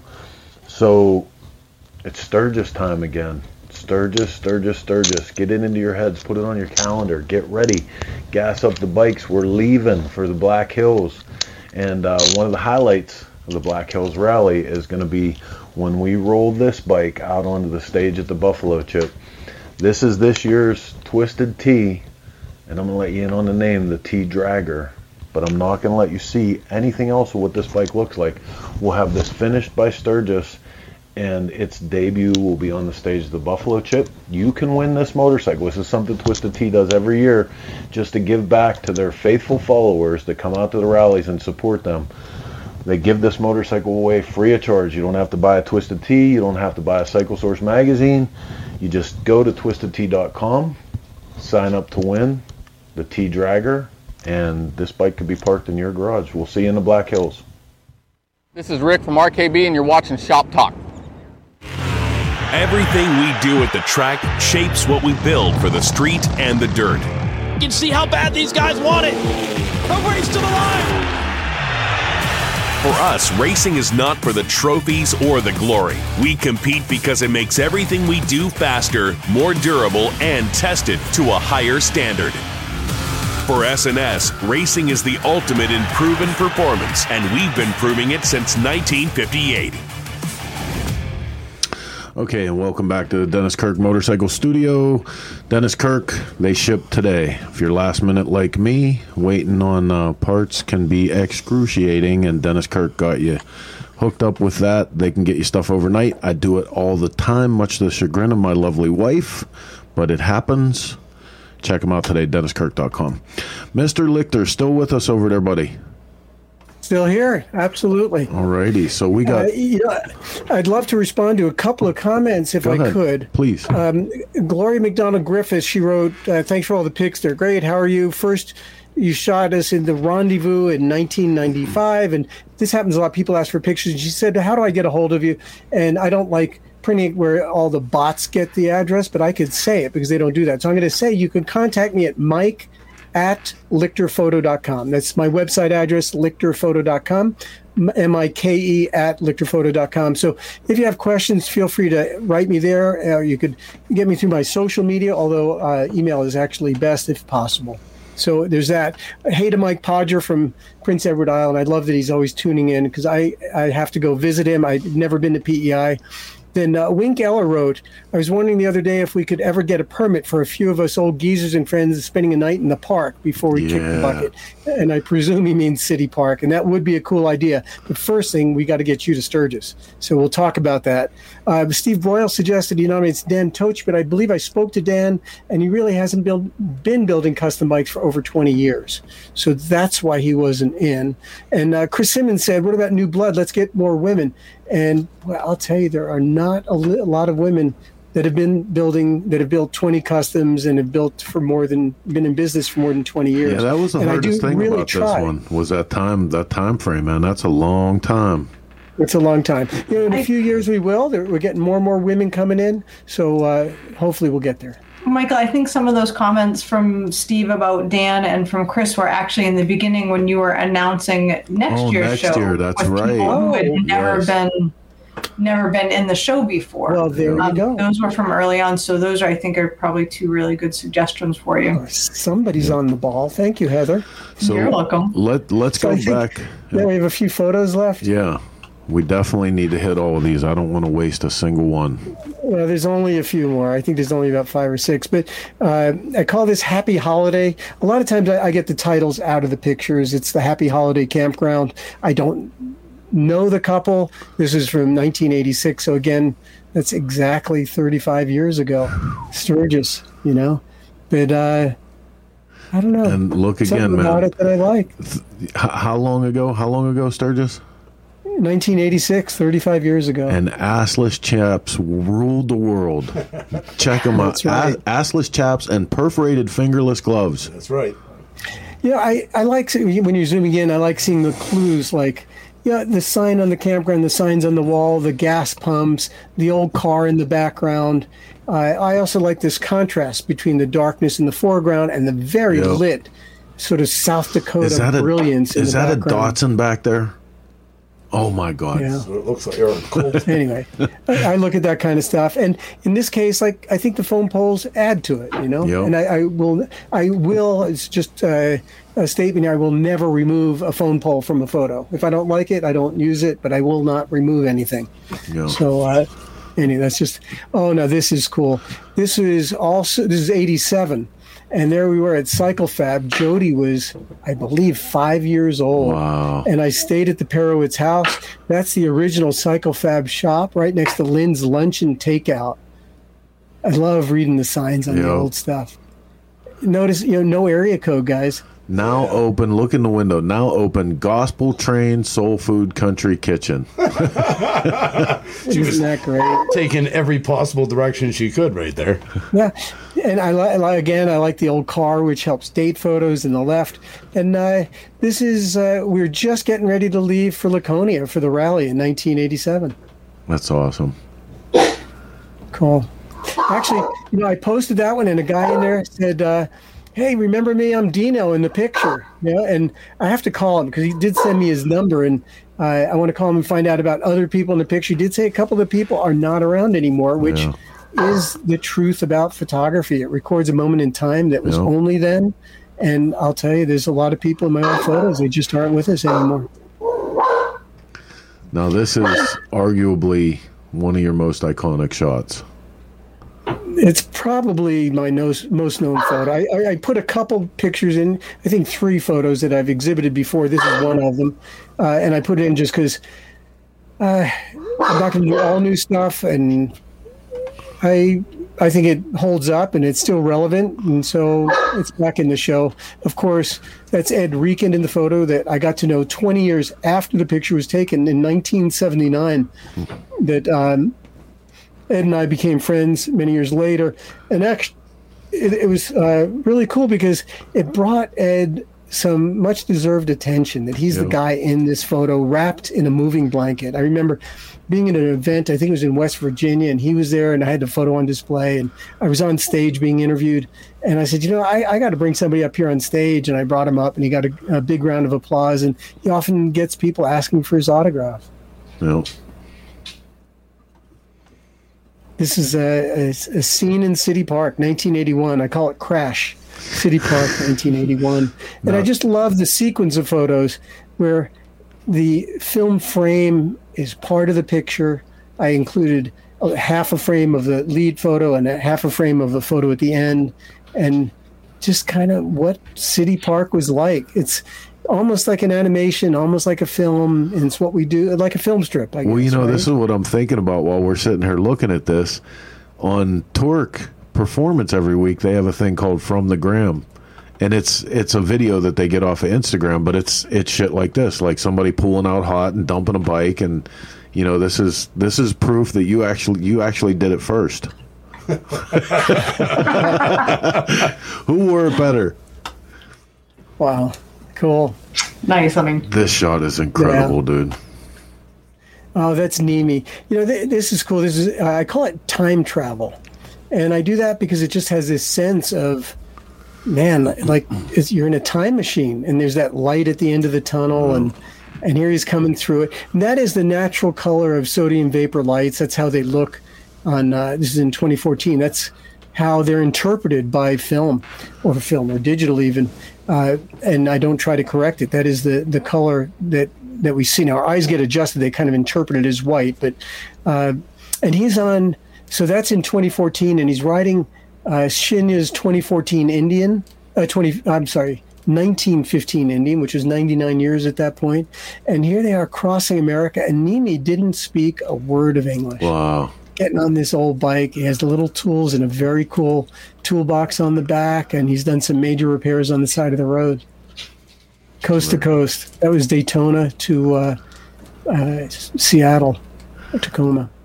I call this one Boots. It's a recent photo, and uh, I don't know. It just for me captures hanging out, being in the dirt, riding. I mean, I'd never ridden in the dirt before, so Nepal was really a first for me. This is uh, Boots on the road to Pokhara, Nepal, in 2019. This is on um, Bear uh, Houghton's. Uh, it's uh, motorcycle Sherpa trips, and it's this uh, Stairway to Heaven is basically the trip. We go up to I don't know, like eighteen thousand feet, and we were in the dirt. And a lot of us on the trip, there were a number of people that were sort of in the industry as well. That uh, you know, some were really good dirt riders. Pat Patterson was there; he's an expert. Uh, I, for one, was new to it and didn't know what I was doing. But we all attacked it and had such a good time. But uh, can't you just see hanging out, like just yeah, the really cool riding in the dirt, getting somewhere in a foreign country and hanging out and relaxing. Well, you know, and and all your photography is amazing, but the ones that always speak to me the most are like this and the the one of the the greasy hands, like the you know we we started we started a, a segment that that you did for quite a while on the motorcycle cannibals every week that was a picture's worth a thousand words. And those pictures like that, the boots and the greasy hands, and they literally tell a whole other story, and they, they could possibly tell a different story for everybody that looks at them. Yeah. You know, I've had people look at that photo that you're referring to, which is called Working Hands. And that was taken in Cuba in 2009. And I had a woman in West Virginia where I was had an exhibition, and she comes up to me and she said, "Oh my God, I just love that photo." She, it made her think of her brother and her father that were miners, you know. And those hands, like you say, it means different things to different people. It could be a mechanic, it could be a coal miner. It's people that work with their hands and salt of the earth, right? Yep.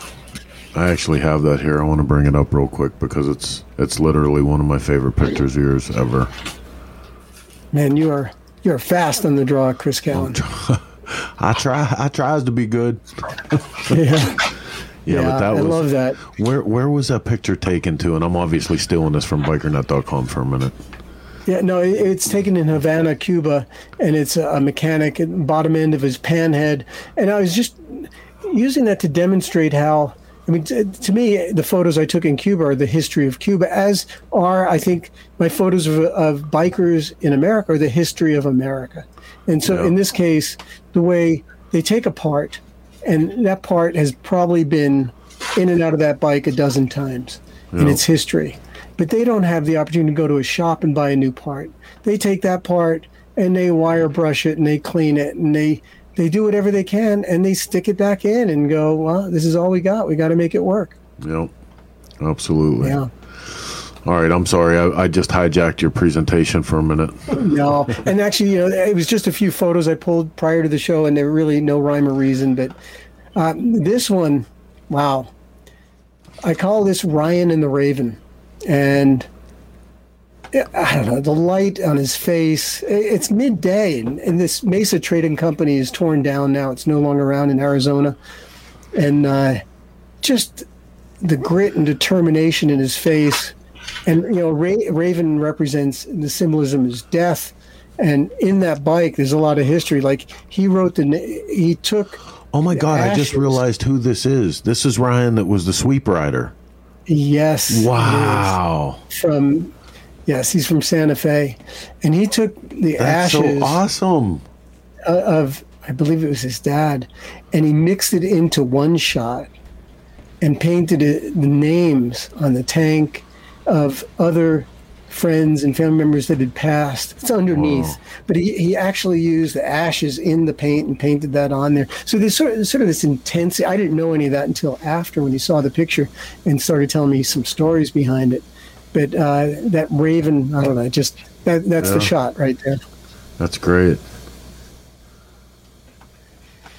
I call this flying ribbon, and uh, that's taken at the uh, at Trog, and it's uh, Josh Cohn on his 1937, taken in Wildwood in 1915, and I I have a few shots of Josh I really like. He's a great character. He's a great writer. But uh, what I like about this is the monochromeness of it. That you almost think it's black and white. You almost think Yeah. I colorized the black and white rather than printed a color picture. Yeah.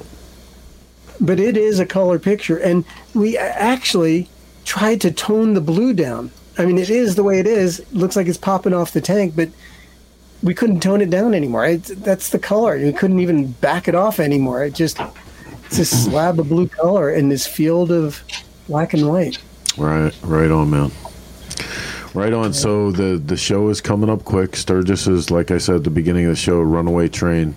Um, you can get more information about the show at uh, buffalochip.com. Events, motorcycles as art, more metal. We're going to put a link up right now. Um, as far as you, Michael, your website is kicking ass right now, so we want to talk about that redesigned, repurposed, perfect, nearly. It's it's got a long way to go, but it's coming and it's happening. There's some sections that we need to finish the engineering on, and I've only got it back to 2014, but we are going to be adding years going back. I'm looking forward to that. It's an incredibly time consuming process. For me to re edit, for example, Sturgis, is a full week of editing. That's how long it takes me to edit it for the website, and that's a, a Sturgis from 2013. And I'm I'm gonna It's- sh- I'm gonna show everybody for a minute if I can if I can butt in. Um, one of the greatest things, like you don't realize, you know, when you when you think about Michael and his iconic photography, you don't realize that on his site is there this little search thing, and if I just put in Callen, and I'm gonna hit search, it's gonna bring up all kind of What's the different. total? Look at the top. How many? 540 images. 540 shots. anything that's on this site is available for prints. You can buy a print, and Heather and I are lucky enough that we have some Michael Lichter prints in our house that you know bring back memories and times with Michael, and and you can too. So go check them out at Lichter Photo. And Thank um, you. I'm going to throw a, a link up for that real quick too. And then uh, I have Instagram and Facebook, which on that I will be posting more and more info as we get closer to the exhibition about info. But I do hope that many of you that come can come at noon on Sunday for the opening to meet builders and myself and hear stories behind the bikes and behind the photos. And uh, and for those of you that can't come, I hope that you sign up for paths and uh, and look at the show and take your time enjoying the bikes and and, and the photos. Right on, man. well, Oh, listen. I'm sorry. You know ahead. what? Before we end, maybe we could just mention about Easy Riders. Yes, I have. Uh, I brought the page up actually. Let me Great. let me see where I had that. There it is. So go ahead, tell everybody the good news. Well, first, I want to preface what I consider good news the fact that um, what's being called classic Easy Riders is going to be back, and it's going to continue with issue 355, which is where it left off two years ago. And uh, somebody's taking it over. I got the license for it and brought Dave Nichols, myself, and Regina Marsh back on. Uh, Dave is the editor, me is uh, prime photographer, and Regina is the designer with Carmelo. And uh, it's going to be modernized. It's going to not be as limited in branding. Uh, I know that we have my trip to Nepal will be in it, and ice racing in Siberia will be in it. This is all scheduled for the next year, and uh, we have some exciting stuff. So that's how varied and diverse it will be. And we'll cover Sturgis. We'll cover uh, certainly bike features and builders and profiles on people. So I'm excited about all that. But I have to say, one of the things I'm really excited about is that we are going to be able to go to the newsstand and I'm hoping that motorcycling and custom motorcycling in particular can be considered a category again. Yes. I mean, it's wonderful. And kudos to Cycle Source Media, Chris Callen, and Heather that you guys have survived. I mean, you just keep going, you keep ticking, and you're out there and really the last man standing. And you've done an awesome job at diversifying and creating Cycle Source Media and these shows that you produce. And uh, and and the films now and covering the can and the chase and things like that. So you're become so diverse as you've had to become. But back to print magazines, we're so happy that there's another one on the newsstand. I'm uh, honored that I can be part of it again, and I still will contribute to Cycle Source. But um, it's great that we could all work together and get along. I'm going to be part of your ride in Sturgis, and we're going to have your bike and Easy Riders, which is so cool. That Yeah, Chris how Callen about and it? How about it? Something wicked. I We're didn't tell have- Mark yet. You can tell Mark. That's cool. Isn't hey Mark? That's the news. So Yeah, that- that's pretty it's- badass. It's going to be an easy rider. So I look forward that we work together, and we work together also on building up, bringing back custom motorcycling on the newsstand, and uh, and making it better than it's ever been.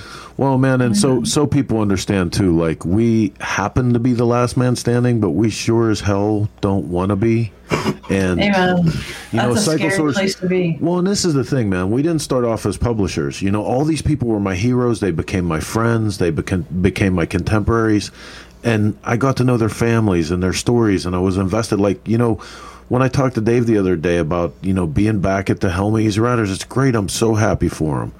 And we don't want to be the last because Cycle Source is what it is. It's all it's ever going to be because it's all I can manage for it to be. Because it's just it's just the bullshit that we do and the things that we see and that we like. And you know th- th- that's why when I saw another bunch of young guys, you know, excited about what they do with motorcycling, we're starting Torque too. Torque is going to have their first issue out by by Sturgis, you know. So that means at least three magazines on the national newsstands all the time now. You know, that's awesome. I'm so happy to hear that Torque's going to be in print for Sturgis. That's great news. So it's good for everybody, and I think it's good for our viewers today, and good for the entire motorcycle world, and it's great. So uh, I'm happy to be part of this, and uh, looking forward to it. Yes, sir. All right, Michael. Well, listen, thanks for coming on with us. I'm sorry we kept you so late tonight, but it was it was definitely worth the time of the show. Well, very cool. There's a lot of comments, and I can't answer during the show. I don't even know how to answer after, but I will look at them all. And uh, I do have copies of everything, so I'm going to be checking them all out. But I do invite people, if they do need a, a direct response, to write me at mike at lichterphoto.com. Wink Eller, I could answer you right now. You asked uh, if it was me that went off the road shooting. Where was that? You said that. Um, did I run off the road shooting for the S&S 124 Challenge Bike Builder? Was that another shooter?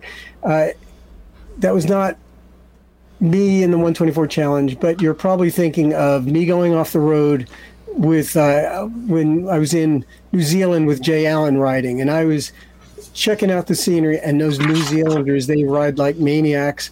And I'll tell you to try to catch a group of riders that are ahead you got to go fast. And those ri- roads are windy. And just one day I found myself in some tall grass off in a ditch going what the hell just happened? And the bike was still standing up and i'm i'm still sitting on the bike. I had a big old goozer bruised ribs and whatnot but uh oh, so that was that was me in that episode. Hopefully not doing that anymore. I'm going to keep my eye on the road. And actually that's a lot of do why i sit backwards sometimes. I get better shots without killing myself All right, man. Well, listen, ladies and gentlemen, Mr. Michael Lichter, um, check him out. Check out the Motorcycles as Art exhibit in Sturgis this year. And and one more time, buddy, thank you for coming on with us tonight. Thank you, Uh, it's Michael. been an honor thank you guys for doing such a great job at what you do See you, Michael. All right, Michael, later. See ya. bye mark Bye. take care thanks Okay, so rolling on. I know we're keeping you guys overtime tonight, but hell of a show. So many great people to get to, and we have a couple more things. I just want to remind you you're watching Shop Talk through the courtesy of Dennis Kirk Motorcycle Studio. Um, couple events that we need to get through while we have you on the Stur- Sturgis subject. A couple events. Oh my goodness, Sturgis is going to be crazy. I'm going to try to rock Crazy. through all of them as quick as I can. So our ride-in bike show, and Heather, you can help me out with this because right, our ride-in bike show is Sunday, August 8th. Our uh, registration is from 11 to 3. Awards are at 4 p.m. We are giving away, that is the wrong flyer, but we are giving away a full Paughco rolling chassis. yes, Um, we've got some cool prizes coming in, and we're going to do the prizes a little different this year. Everybody who enters a bike is going to have a chance to get a prize because they're going to get a cool little ticket. And I just got word from Pittsburgh Black Steel City Blacksmithing that they are going to put up a prize for one lucky Sturgis winner to take home with them. If you have not checked them out, please check him out at uh, Steel City Blacksmithing on Instagram. Incredibly talented young man um, from just down the road from us. So. we talked about this one just a little while ago, but the Full Throttle Saloon Old School Chopper Show, 15th annual. That's like that's a tradition. If Yes, you're sir. not there, that's one of the problems about Sturgis. Well, it's not a problem about Sturgis. There is a different show for every type of motorcycle every day, and the hardest thing is trying to figure out which one you're going to go to. And if you're lucky, you can get to more than one in a day. New for this year, coming from Daytona. You guys are hip to seeing this in Daytona, but Warren Lane's True Grit is hitting the road and heading out west. That's going to be at the Iron Horse Saloon. On Saturday the seventh, starting at noon till whenever he feels like calling it. That's going to be awesome. It's going to be awesome to have Warren out in Sturgis. I hope we get I to know, that's spend some a nice time with treat. them. Um, our run to the line, like we said earlier, 15th anniversary of the the Sturgis ride. Um, there's more information coming out about that. You guys can see a a uh, an updated flyer on that real soon. The Vintage Motorcycle Day. This is an appreciation day for AMCA members. Um, if you have an, a vintage antique motorcycle, you roll in, show them your uh, show 'em your old bike, get in the exclusive VIP parking, show them your AMCA membership card, you get lunch on us. And we're going to be doing some old time field games Yes. as requested. Um, so that's a lot of fun on And we're not Monday. sc- we're not screwing around with the field games this year. Just to let you know, like we're coming hard with them. So get People have already like reached out and asked, Yeah. so you better be bringing your A game for that, there, kid. All right, and the uh, first annual, first annual, the f- second annual Black Hills Boogie and Chopper Show, um, Chopper, Chopper and Vintage Bike Show. This is um, this is great, but also what goes along with it is even better, right? Yes. Yes, and actually, this is exciting. High Seas Rally has stepped up to sponsor the um, What are you? The Gonna, contest. Are you gonna say it? You gonna say it? Holly Hobby, go ahead. The Pimp and Ho Show. Yeah, so come with your best Disco 70 Pimp and Ho regalia. Um, bring your old school chopper or vintage bike. It's a great party. Like, I can't remember having that much fun in Sturgis. It, it was a lot so of fun. good. Everybody, there wasn't a bunch of people there last year, but everybody that came came to have fun, and it was definitely worth it. What are our prizes? What are our prizes for best pimp and best hoe? A couple hundred bucks a piece. and there's disco music and disco Yeah. dancing and like it's a it's a It's just minute a that lot you don't have to fun. be a hard ass and Sturgis. there's- You can just Right. have fun and be goofy. I mean, you know, And you every, know, like you, you know me in events, and I'm not big on events and with all the people and stuff like that. I'm really upset that I'm going to miss a few things this year. This is ah. definitely one of them. This is if you haven't didn't go last year, don't be shy. Show up, wear something oh, seriously. fun, have a good time. Yeah. like Chris even has like zebra print goldfish platform shoes that That's he wears. right. You you tell them. You tell them what's up. It's so yeah. Aaron Green and Melody they oh, rocked Oh, dude, it last year. It, it, was yep. so good. Mailman and Cheryl. Oh yeah, mailman was mailman was pimping. Yeah, he was. He mailman actually took home a couple hundred Yes, he, dollars yes, last he year. did. Yep. Yeah, that was a lot of fun. Right on. All right, man. Well, listen, we we kept you guys long enough. We're almost hitting two hours on this thing. I really, really appreciate Michael and all the builders coming on.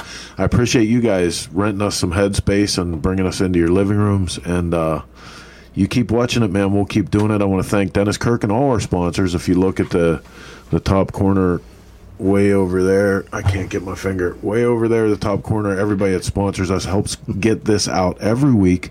We go live with another episode of Shop Talk, 9 p.m. Eastern Standard Time or thereabout, and uh, you know, 90 to 120 minutes all the bullshit we can fit.